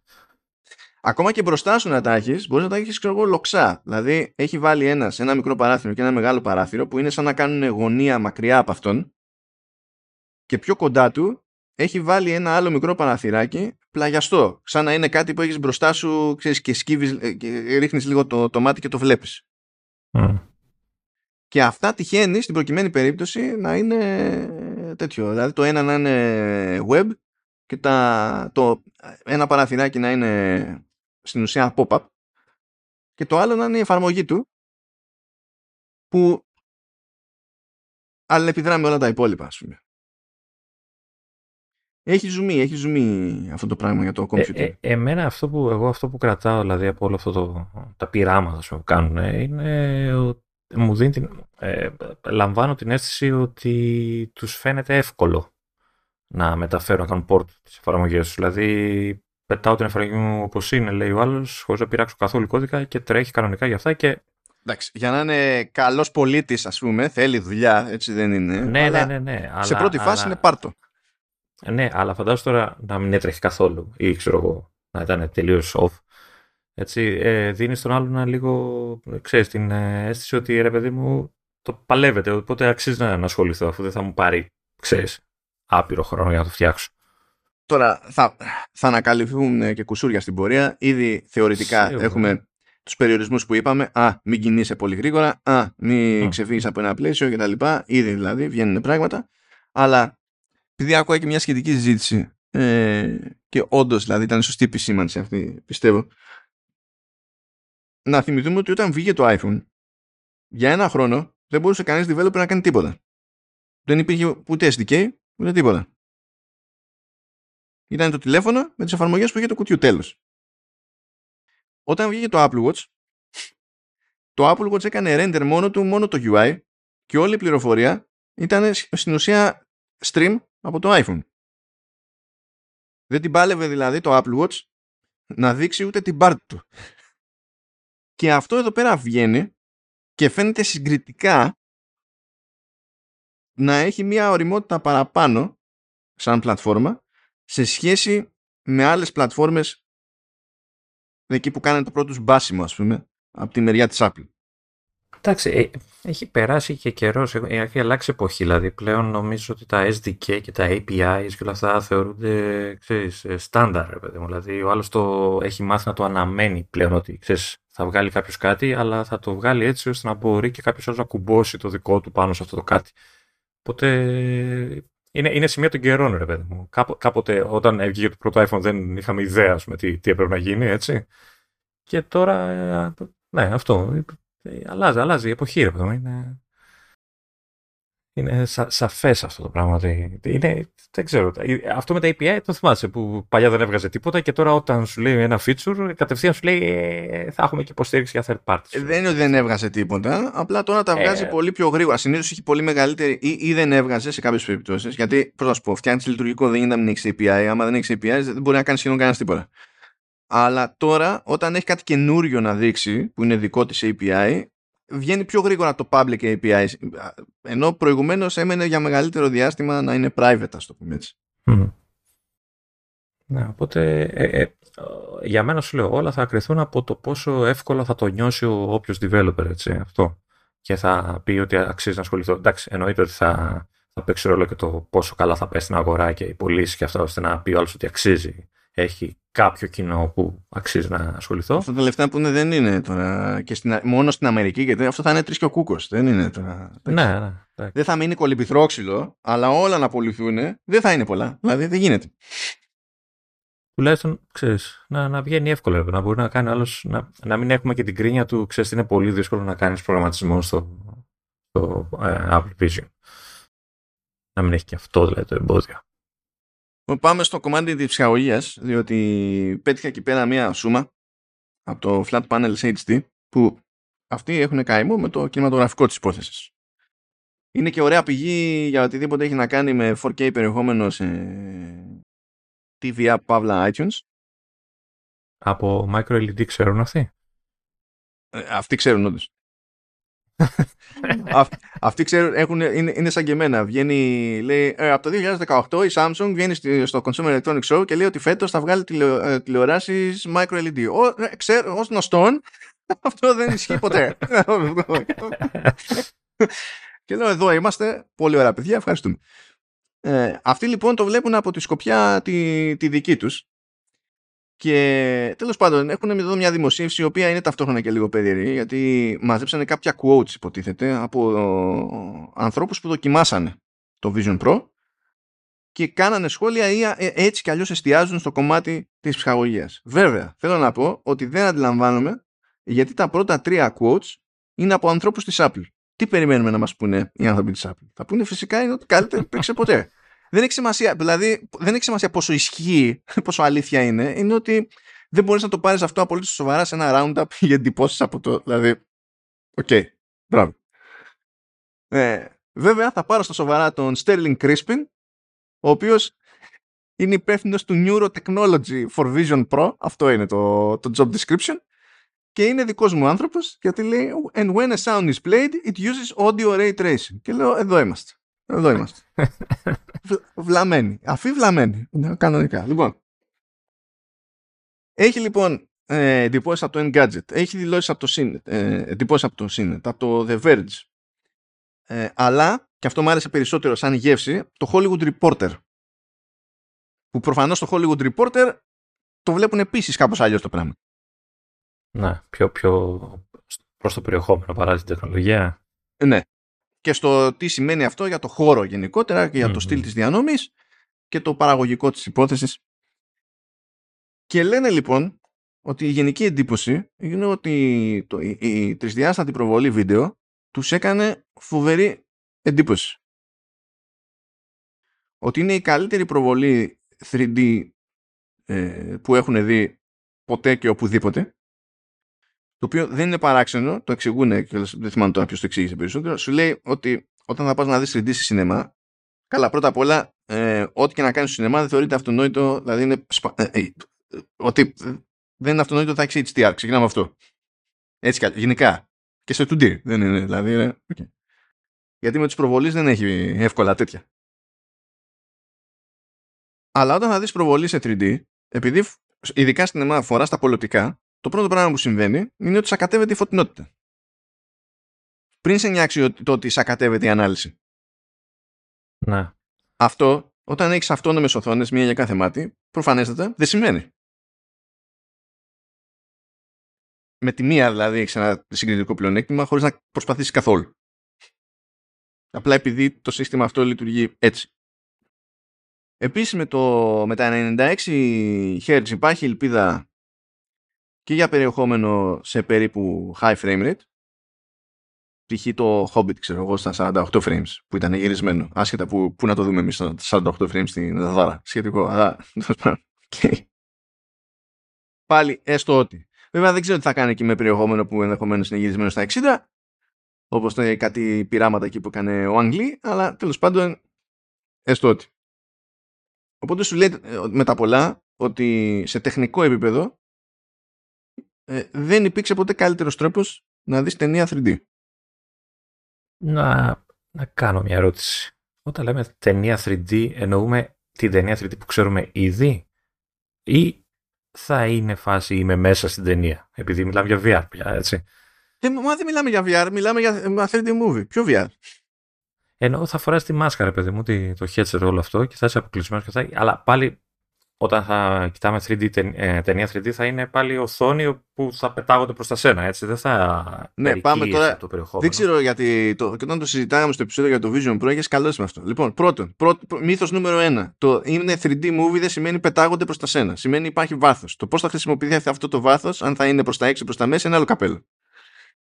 Αυτό το λέω επειδή γενικότερα ο κόσμος είχε εξ αρχής αυτή την παρανόηση όταν έγινε τελευταία απόπειρα με τηλεοράση 3D που είχε τα δικά τους κουσούρια και, αλλά και στον κινηματογράφο και τραβάγανε και ζόρι πολύ. Δηλαδή παραπονιόντουσαν όταν δεν έβλεπαν πράγματα να τους έρχονται μέσα στη μάπα. Και λες αν στο κάνω αυτό θα βγει κουδούνι από την προβολή.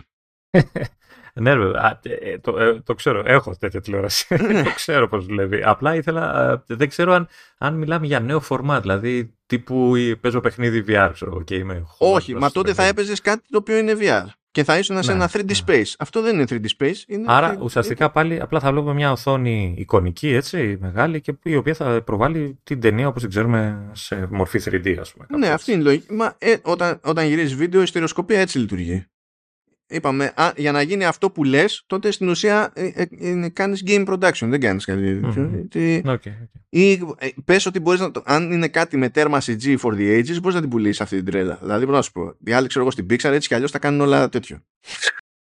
Ε, οπότε άμα τους τη βαρέσει, Λες, ξέρω εγώ, μπορεί έτσι κι αλλιώς το δύο περιβάλλον. Αλλά όταν γυρνάς ταινία, ταινία, ξέρω εγώ, δεν μπορεί. Δηλαδή, είναι θαύμα έτσι κι αλλιώς να γυριστεί 3D.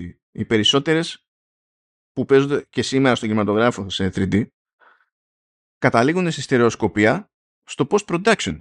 Δεν γυρίζονται ποτέ 3D. Οι περισσότερες έτσι είναι σπάνιο γιατί είναι πολύ δυσκολότερη υπόθεση να τραβήξεις με τη μία 3D και πολύ ακριβότερη υπόθεση. Γι' αυτό το κάνει, ξέρω εγώ, μόνο ο James Cameron. Γιατί, γιατί έχεις κάλμα. Βέβαια, βέβαια, και αυτό είναι το, εκεί είναι τώρα που γίνεται λίγο τσαχπινιά. Γιατί θα πεις, ωραία. Και ξέρω εγώ, είναι καλύτερη, το καλύτερο 3D projection που παίζει.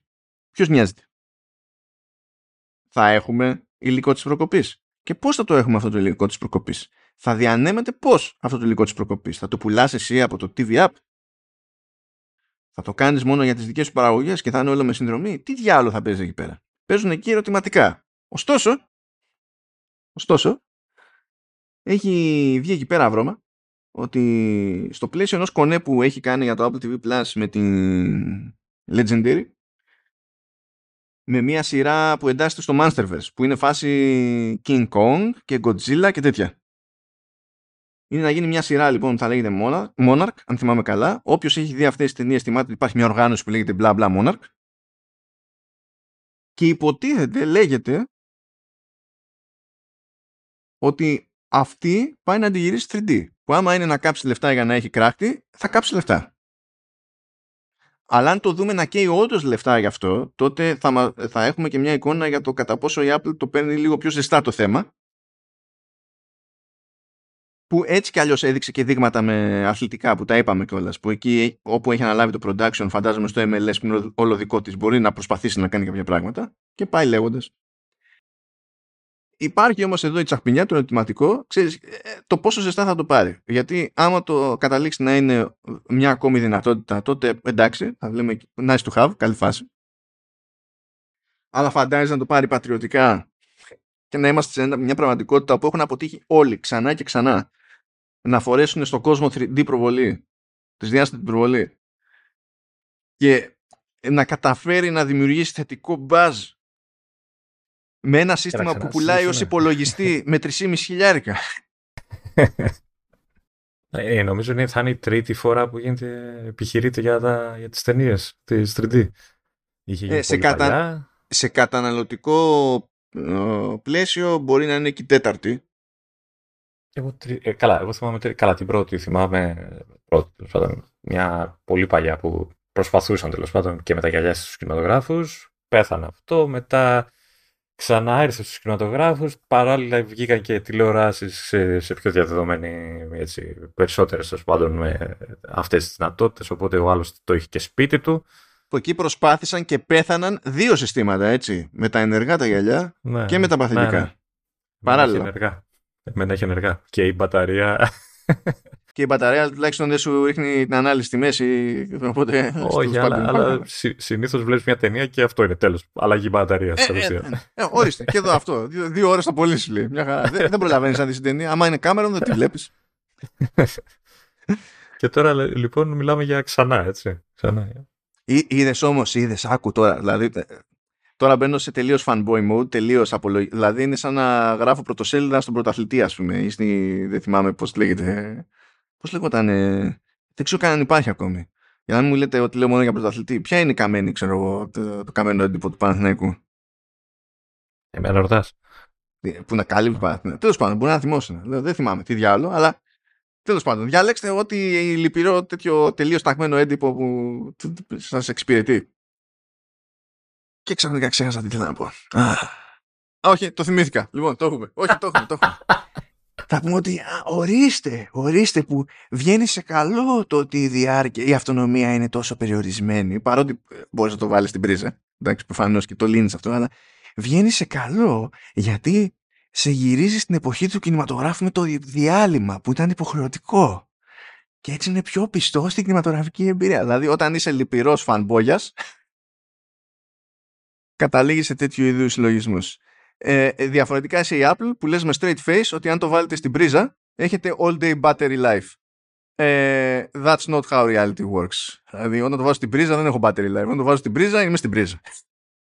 Ναι. Ε, εγώ βλέπω την πράσινη, μάλλον για την ΑΕΚ αυτή η εφημερίδα. Τώρα έχει και μια αθλητική φωνή, αλλά δεν ξέρω αν αυτή είναι πιο ουδέτερη. Ήταν τέλος πάντων παλιό. Δεν ξέρω, απέχω χρόνια πια. Δεν ξέρω καν αν υπάρχουν ακόμα. Έτσι. δεν είναι και εγώ δεν είμαι. Βλέπω και μια ο Γαύρος. Αυτή πρέπει να είναι Παναθυναϊκό. Δεν ξέρω, κάτι, ναι, είναι. Ε, μου φαίνεται ότι κάτι θέλει να μας πει. και έτσι ωραία που ήμασταν στο entertainment, θα κλείσουμε αυτή την επεισοδιάρα με μονιτόρια. Όχι, δεν θα κλείσουμε με μονιτόρια. Έχεις βάλει ένα ολόκληρο section μόνο και μόνο για να μπορείς να κάνεις rant στο τέλος. Είπαμε ότι δεν φταίω εγώ γι' αυτό. Εγώ είχα ξυπνήσει και είχα ε, κομμάτι του επεισοδίου για οθόνες. Και δεν υπολόγιζα ότι θα βγει αυτή η ιδέα για micro LED. Άμα Μετά το πιστεύω. Ε, καλά τώρα. Δεν φταίω εγώ, αφού είχε, βγάλει, είχε ανοίξει το στόμα τον Γκέρμαν πάλι και λέγει κάτι τα δικά του. Ε, λοιπόν, τώρα εντάξει, κάθε Κυριακή βγάζει ένα newsletter ο Γκέρμαν και λέει διάφορα πράγματα τα οποία είναι προβλεπέ. Δηλαδή, πηγαίνει και σου λέει ότι μέσα στα επόμενα δύο χρόνια έρχονται 13 νέοι Mac. Λες, ναι, θα κάνει refresh τα πάντα, το ξέρουμε. Μπράβο. και το Σεπτέμβριο θα παρουσιάσει iPhone. Ναι, ναι δηλαδή. Πρώτη φορά τα ακούτε σε μένα το. Ναι. Και λέει ότι ε, θα βγει καινούριο τέτοιο με, M3, με M3 και μετά θα βγουν τα άλλα με παραλλαγές του M3. Ναι, ναι, obviously. Oh. Δηλαδή, okay. Έλα, ρε. Και, ε, να σου πω κάτι και ε, του παραχρόνου θα είναι τα ίδια σε M4. Αυτό που με σκοτώνει είναι ότι αυτός τα λέει έτσι. Αλλά εγώ είναι, δεν πάει πολύ καιρό πέτυχα άτομο που έμενε έκπληκτο με τη, στο, στο, στη, στην πληροφορία ότι ε, Μα ε, κοντεύει Σεπτέμβριος. Μην πάρεις iPhone. Θα βγει καινούριο. Θα βγα... Και η φάση ήταν θα βγάλουν και άλλο. Και δεν φάση πού είμαι, τι κάνω; Πόσα χρόνια πρέπει να περάσουν. για να συνηθίσουμε. Anyway, λοιπόν, είπε κάτι και για οθόνες. Τώρα προσπερνάω κάποια που είπε για AirPods. Ω, θα βγει. Ε, ε, δεν θα βγουν καινούργια AirPods Pro, θα βγει καινούργια θήκη για τα AirPods Pro που μπορεί να αγοραστεί και ξεχωριστά και θα έχει USB-C. Αυτά τα έχουμε πει εμείς προπολού, διότι είναι τι κάνει μια στο κεραμίδια, ας Δεν χρειάζεται καν να έχουμε πηγές. Ούτε καν φαντασία δεν θέλει αυτό το πράγμα. Ό, όλα αυτά με, δεδο, με δεδομένο ότι θα δούμε όντως iPhone 15 με USB-C, έτσι, γιατί μπορεί να μας κάνει καμιά έκπληξη. Ε, τώρα είναι λίγο δύσκολο γιατί νομίζω ότι από το φθινόπωρο αυτό είναι που ξεκινάει η υποχρέωση. Ναι. Δηλαδή θεωρητικά μπορούν να πουλήσουν λίγο τρέλα με οτιδήποτε κυκλοφορεί από πριν, αλλά είναι pointless ναι. σε αυτό το σημείο να αντισταθούν, ναι. πιστεύω. Ε, και ποιον εξυπηρετεί, κανέναν. Ούτε τους ίδιους, νομίζω. Λένε λοιπόν ότι παιδιά, κοιτάξτε να δείτε, ε, ε, λέει ο Gurman, ε, ετοιμάζονται πολλαπλά monitor. Λες, ε, δηλαδή, ετοιμάζεται κάτι που θα πάρει τη θέση του Pro Display XDR και κάτι που θα πάρει τη θέση του Studio Display. Ναι, ναι, ναι, μπράβο, OK. Okay. Λέει όμως, ετοιμάζεται και ένα monitor, το οποίο δεν είμαι σίγουρος ότι αυτό είναι διάφορο του αντικαταστάτη του Studio Display, δεν με πείθει, αλλά εκείνος το παρουσιάζει ως διαφορετικό ετοιμάζεται λέει ένα monitor που για εκείνο θα έχει chipset πάνω από τηλέφωνο όπως το Studio Display έχει τον α13 και προφανώς θα λειτουργεί ως monitor αλλά όταν ο Mac, ξέρω εγώ, η οποία συσκευή δεν είναι συνδεδεμένο, συνδεδεμένη πάνω του ή είναι σβηστή και δεν δείχνει κάτι, τότε εκείνο θα λειτουργεί ως smart display. Και θα δείχνει πληροφορία. Τι πληροφορία; Σχετικό. Τον καιρό. Τώρα, δεν ξέρω τι νόημα έχει αυτό αν δεν είναι αφήσει οθόνη. Δηλαδή φάστα είναι απλά σου προβάλλω staff random. Ό,τι έξυπνα να κάνεις και με machine learning κάποια στιγμή θα πέσει λίγο έξω. Έως πολύ. Ε, επίσης αυτό που λέει ότι το νωρίτερο λέει να βγει το 24. Το νωρίτερο. Οπότε να σας ξέρει. Μπορεί να αλλάξουν και γνώμη τελείως αυτό υποτίθεται ότι είναι αυτό που ακουγόταν ότι θα εντασσόταν και καλά στην κατηγορία home και θα ήταν κάποιο είδους smart display που ε, θα λειτουργούσε και με Siri, ξε Siri και θα έμπλεκε με, με HomePod because reasons ή δηλαδή είναι αυτά και μετουσιώθηκαν σε κάτι άλλο είχαν μπερδευτεί οι φήμες μεταξύ τους κτλ. Άγνωστο.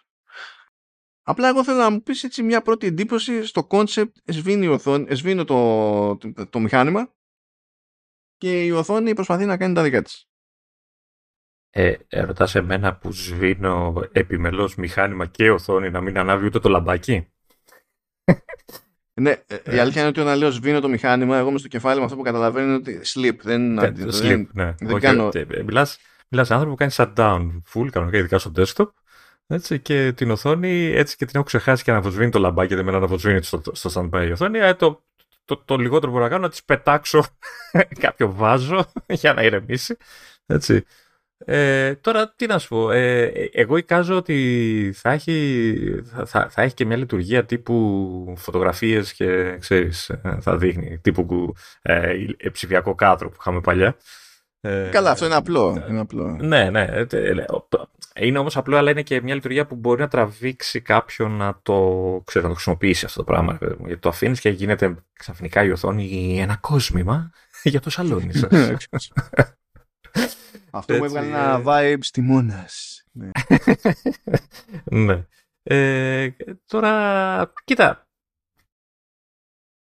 δεν θέλω να το, να το, να το αρνηθώ αυτόματα. Δηλαδή θέλω να το δω, να δω πρώτα, δηλαδή αν ισχύει. Δηλαδή να, να δω ακριβώς τι έχουν σκεφτεί. Γιατί με την Apple ποτέ δεν ξέρεις. Μπορεί να έχει μια, να, να έχουν σκεφτεί κάποια ιδέα που να πεις Α, μ, τελικά ίσως και να αξίζει.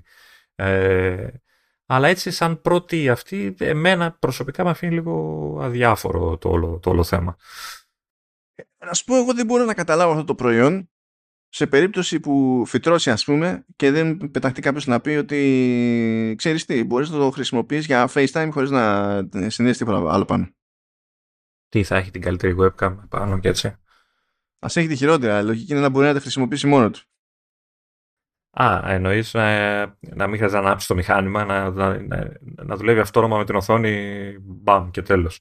Γιατί ναι. π.χ. όταν θα κουμπώσεις πάνω iPad ε, από το iPad έως 17 και μετά, αλλά και τώρα όταν κουμπώνεις πάνω Mac στο, στο Studio Display, η επεξεργασία της εικόνας και τέτοια και η χρήση της κάμερας γίνεται με τον α13 που είναι πάνω στο monitor, δεν μπλέκει ο Mac.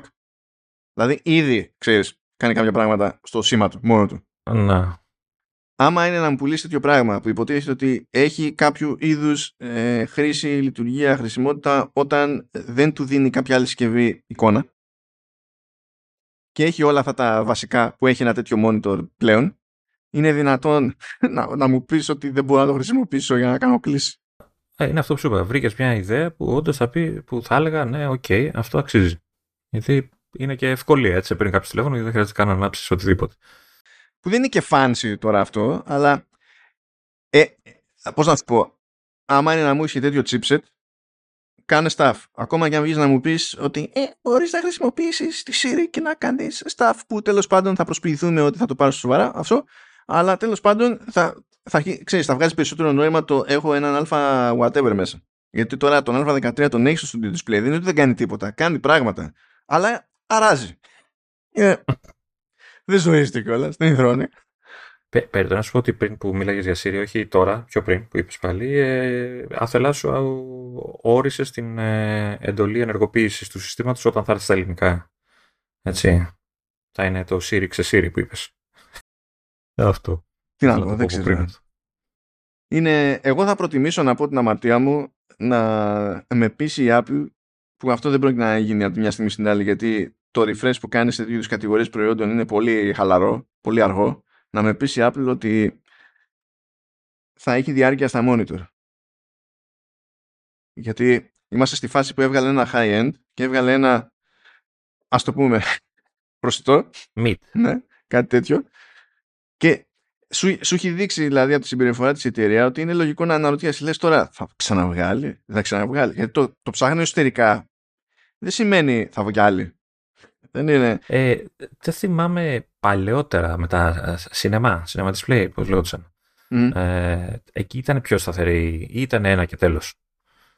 Γιατί θυμάμαι, θυμάμαι ότι... τη φάση που το κόψανε, που σταμάτησε να το παράγει.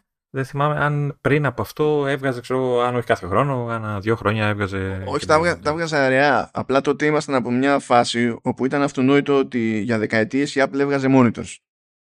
Mm. Δηλαδή ήταν προφανές ότι τέλος πάντων κάποια στιγμή θα ανανεωθούν τα monitors. Και φτάσαμε σε, ένα, σε μια φάση που είπε βγαίνω εγώ από αυτό το άθλημα. Πάρτε LG Ultra Fine και έπαιρνε LG Ultra Fine και για κάτι παρτίδες στην αρχή δεν είχαν καλή μόνωση, ας πούμε, και άμα ήταν κοντά το Wi-Fi. θα παίζει το monitor. άρα μπορούμε να φανταστούμε ότι ίσως κάνει δειλά βήματα για επα, επανείσοδο με στο... Ε, εμείς να φανταστούμε, το θέμα είναι να μας πείσει, να ξέρουμε εμείς τι, τι κάνουμε με τη ρημάδα από εκεί πέρα, ξέρεις. Αυτό, αυτό. Γιατί λες, ας, άντε να δώσω το αλλά γίνεται να με πείσεις ότι μετά δεν θα κάθομαι να ψάχνουμε πάλι. Γιατί τόσα χρόνια καθόμασταν και ε, παιδευόμασταν, γιατί δεν υπήρχαν ε, εύκολα monitors σε πυκνότητες που να ταιριάζουν με τα χούγια περιρέτινα που έχει το macOS. Mm. Πρόβλημα δεν ήταν ότι βρίσκαμε οθόνες, ήταν ότι δεν βρίσκαμε οθόνες που να είναι έτσι όπως έπρεπε για Mac. Ήταν με το τουφέκι. Δεν τουλάχιστον να ξέρω ότι ένας θα ασχολείται. Μήνυμο. Και τώρα που τις βρίσκουμε δεν μπορούμε να τις αγοράσουμε. Εντάξει, αυτό φταίμε εμείς, ε, Λεωνίδα. φταίμε εμείς. Τώρα, εντάξει. Πρώτα απ' όλα, έτσι όπως είχε πει ο John Siracusa, ότι μπορείς να πάρεις ένα Pro Display XDR χωρίς τη βάση και να φροντίζεις να έχεις ένα μικρό παιδί να κρατάει το, το, την οθόνη. Κάνε εσύ ένα παιδί, έχεις φροντίσει και έχεις μεγάλο. Πώς να το βάλεις τώρα; Κάνε ένα μικρό, να γέρνει πάνω. Ξέρεις, να παίρνει μια γωνία, να μην χρειάζεται να βάζει δύναμη το μωρό, απλά να γέρνει το monitor πάνω. Ε, και θα έχει δυνατότητα αυξομοίωσης του ύψους με τα χρόνια. Ξέρεις, θα ανεβαίνει η οθόνη. ναι, ναι, θα είναι one way εξέλιξη, αλλά ναι. ναι. ναι. Θα πεις για το θα γκρινιάξει για το micro LED ή έχεις να πεις άλλα πράγματα. Εγώ δεν θα γκρινιάξω καθόλου. Δηλαδή, πώς, ε, ε, κανονικά, κανονικά έπρεπε να το τέτοιο, να δίνει απόδοση ο ΠΑΠ για αυτό το πράγμα. να, φτιάξω τη ζωή μου. Α έδινε ένα 0-2. Θα έβαζα το σπίτι πάνω και θα είχα γίνει άπλητο τόσα χρόνια. Λοιπόν, ανοίγω το RSS feed, καλά μου παιδιά, και βγαίνει ένα report της εταιρείας Trendforce. Προέκυψε μέσω του Dielect, το οποίο Dielect τέλος πάντων ασχολείται γενικά με, τη, με τον κατασκευαστικό χώρο των οθόνων και πολύ περισσότερο Κορέα μεριά, που εκεί είναι και το χοντρό το πράγμα συνήθως. Και λέει λοιπόν ότι, παιδιά, κοιτάξτε να δείτε, ο Ross Young, που επίσης είναι το αντικειμένο, ε, είχε πει, το έχει πολύ, δεν είχε πάει πολύ καιρός, πάλι γελάγαμε εδώ πέρα, ότι ε, ναι, ξέρετε, τελικά υπολόγιζα για τέλη 2024 να δούμε micro LED σε Apple Watch Ultra που επιμένουν ότι θα είναι το πρώτο που θα, πρώτη συσκευή της Apple που θα έχει micro LED αλλά τελικά το βλέπω το νωρίτερο λέει μέσα στο 2025 και βγαίνει η Trendforce και λέει ναι, εμείς το κόβουμε για 2026 πόσες φορές άλλες πόσες φορές δηλαδή Μα, μα, μα, μα ξέρεις κάτι, είναι φαντάσου το Σύσυφο που κάθε εκεί παλεύει να ανεβάσει την, την, την, την κοτρώνα. Το πρόβλημα δεν είναι ότι προσπαθεί να την ανεβάσει την κοτρώνα. Μέχρι εκεί το πιάνω. Εδώ έχουμε να κάνουμε με ένα μάτσο αναλυτές και media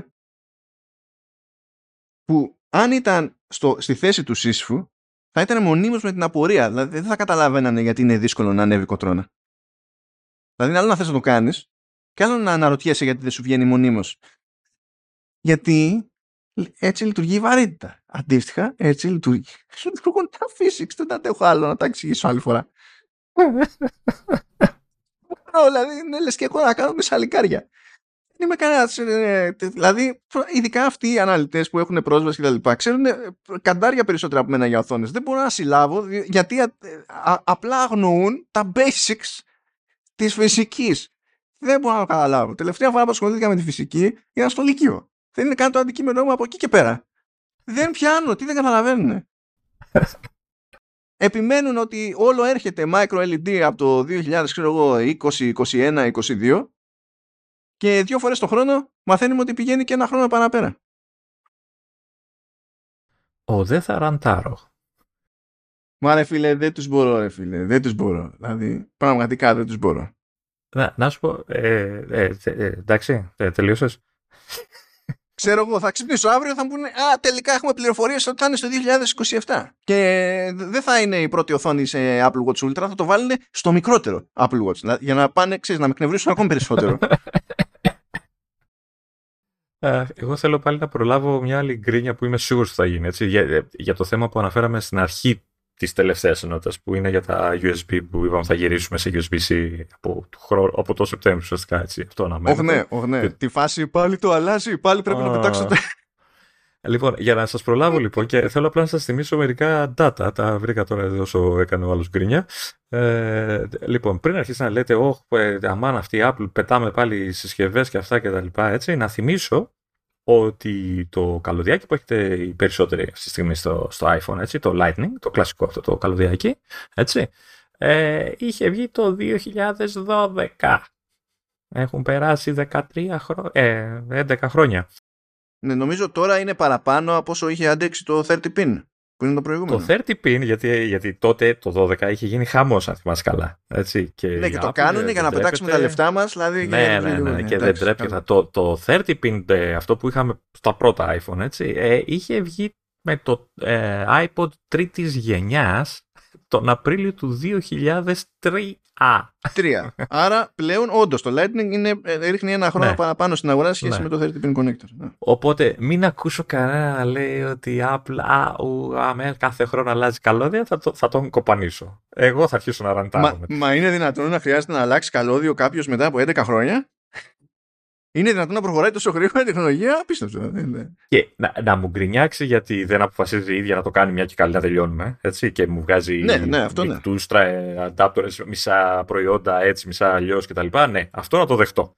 Αλλά να μου πούνε ότι και εγώ θα τα κάνω όλα αυτά τα καλώδια, θα, η απάντηση θα είναι φάτα. Για να μην πω πού, να, πού άλλο. Εν τω μεταξύ, USB-C υπάρχει στην αγορά και χρησιμοποιεί και η ίδια η Apple σε άλλα προϊόντα της από το 2016. Δεν είναι σαν το Lightning που μια μέρα των ημερών ναι, είχα, ναι. ξαφνικά είχαμε Lightning. Έτσι, δηλαδή. Επειδή όμως εγώ τα λέω, αλλά θα τα ακούσουμε τη, τα θέματα αυτά. Εγώ το είπα, είπα τα data μου, σκεφτεί με τρεις έτσι με τα δαχτυλάκια. Φτάνουν νομίζω τα δαχτυλάκια των χεριών για να πείτε, το, το, για το ένα ειδικά. Ε, ναι, για το άλλο είναι, υπάρχει θέμα. Είναι... Ε, βάλτε και ένα δάχτυλο από το πόδι. Εντάξει, εντάξει. Ε, ε είναι ανά δεκαετία αλλάζει καλώδια αυτή και, και μάλιστα η αλήθεια είναι ότι αν ήταν στο χέρι της, το Lightning μπορεί να μας μας έθαβε κιόλας. Αλλά εντάξει. Όχι, το κάνει επίτηδες. Το κάνει επίτηδες για να πετάμε τους φορτιστές και θα υπάρχουν και εκείνοι που θα πούνε το κάνει επίτηδες για να αλλάζουμε τηλέφωνα. Που εκεί θα τρελαθώ τελείως. Δηλαδή, λες και για αυτό το λόγο. Εννοείται. Αλλάξει τηλέφωνο. Εγώ γι' αυτό. Δηλαδή τώρα με αναγκάζει να αλλάξω τηλέφωνο. Εντάξει, δεν μπορώ άλλο με αυτά τα. Δηλαδή, εντάξει, συνδυάσε το αυτό με το εκείνο το σοκ. Καλά, θα, ξανα... θα βγάλει πάλι καινούριο iPhone. Δηλαδή, βάλτε όλα αυτά μαζί και είναι. Υδρώνεις, δηλαδή από το σοκ. Μα τι άλλο έχει αυτό το iPhone πια από το περσινό, τι διαφορές έχει. Το ίδιο πράγμα είναι σε άλλα χρώματα. Ε, αυτό τηλέφωνο έχει κάτι τρύπες. Έχει από μια μεριά, οθόνη από την άλλη. Τι, τι έχει, τι έχει αλλάξει. Λες, ε, εντάξει. Είναι, είναι σαν να γυρίσει και να σου πει άνθρωπος γιατί τέσσερις ρόδες για να μάξει, τέσσερις ρόδες έχει και τα άλλα μάξι. Γιατί έχει πει κάτι καμπύλες διαφορετικές. Ε, mm. Δεν ξέρω γιατί πρέπει να τα εξηγώ αυτά. Δεν σου λέει κανένας να αλλάξει αμάξι όμως. Δεν σου μπορεί να αλλάξει αμάξι. Ναι. Όχι. Η αλήθεια είναι αυτή. Τέλος πάντων. Ελπίζω την άλλη εβδομάδα να μην έχουμε κάτι καινούργια micro LED. Αλήθεια. Θα, θα, θα, θα, θα, θα τυλτάρω. Όχι, ε, ε, λες ψέματα τώρα. Εγώ πιστεύω ότι ελπίζεις να έχουμε για να ξε, ξεδώσεις. Όχι, δεν ελπίζω. Γιατί θα, πραγματικά θα έπρεπε όντως να είχα γίνει πλούσιος από αυτήν την ιδέα. Δεν γίνεται αυτοί να πληρώνονται για να λένε αυτές τις ιδέε και εγώ να τη βγάζω στο free, φίλε. δηλαδή, αλήθεια. Ε, αλήθεια.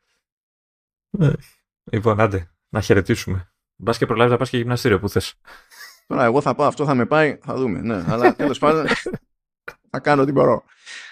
Αυτά σας αφήνουμε και τα λέμε ήρεμα. Ποιος ξέρει την άλλη εβδομάδα.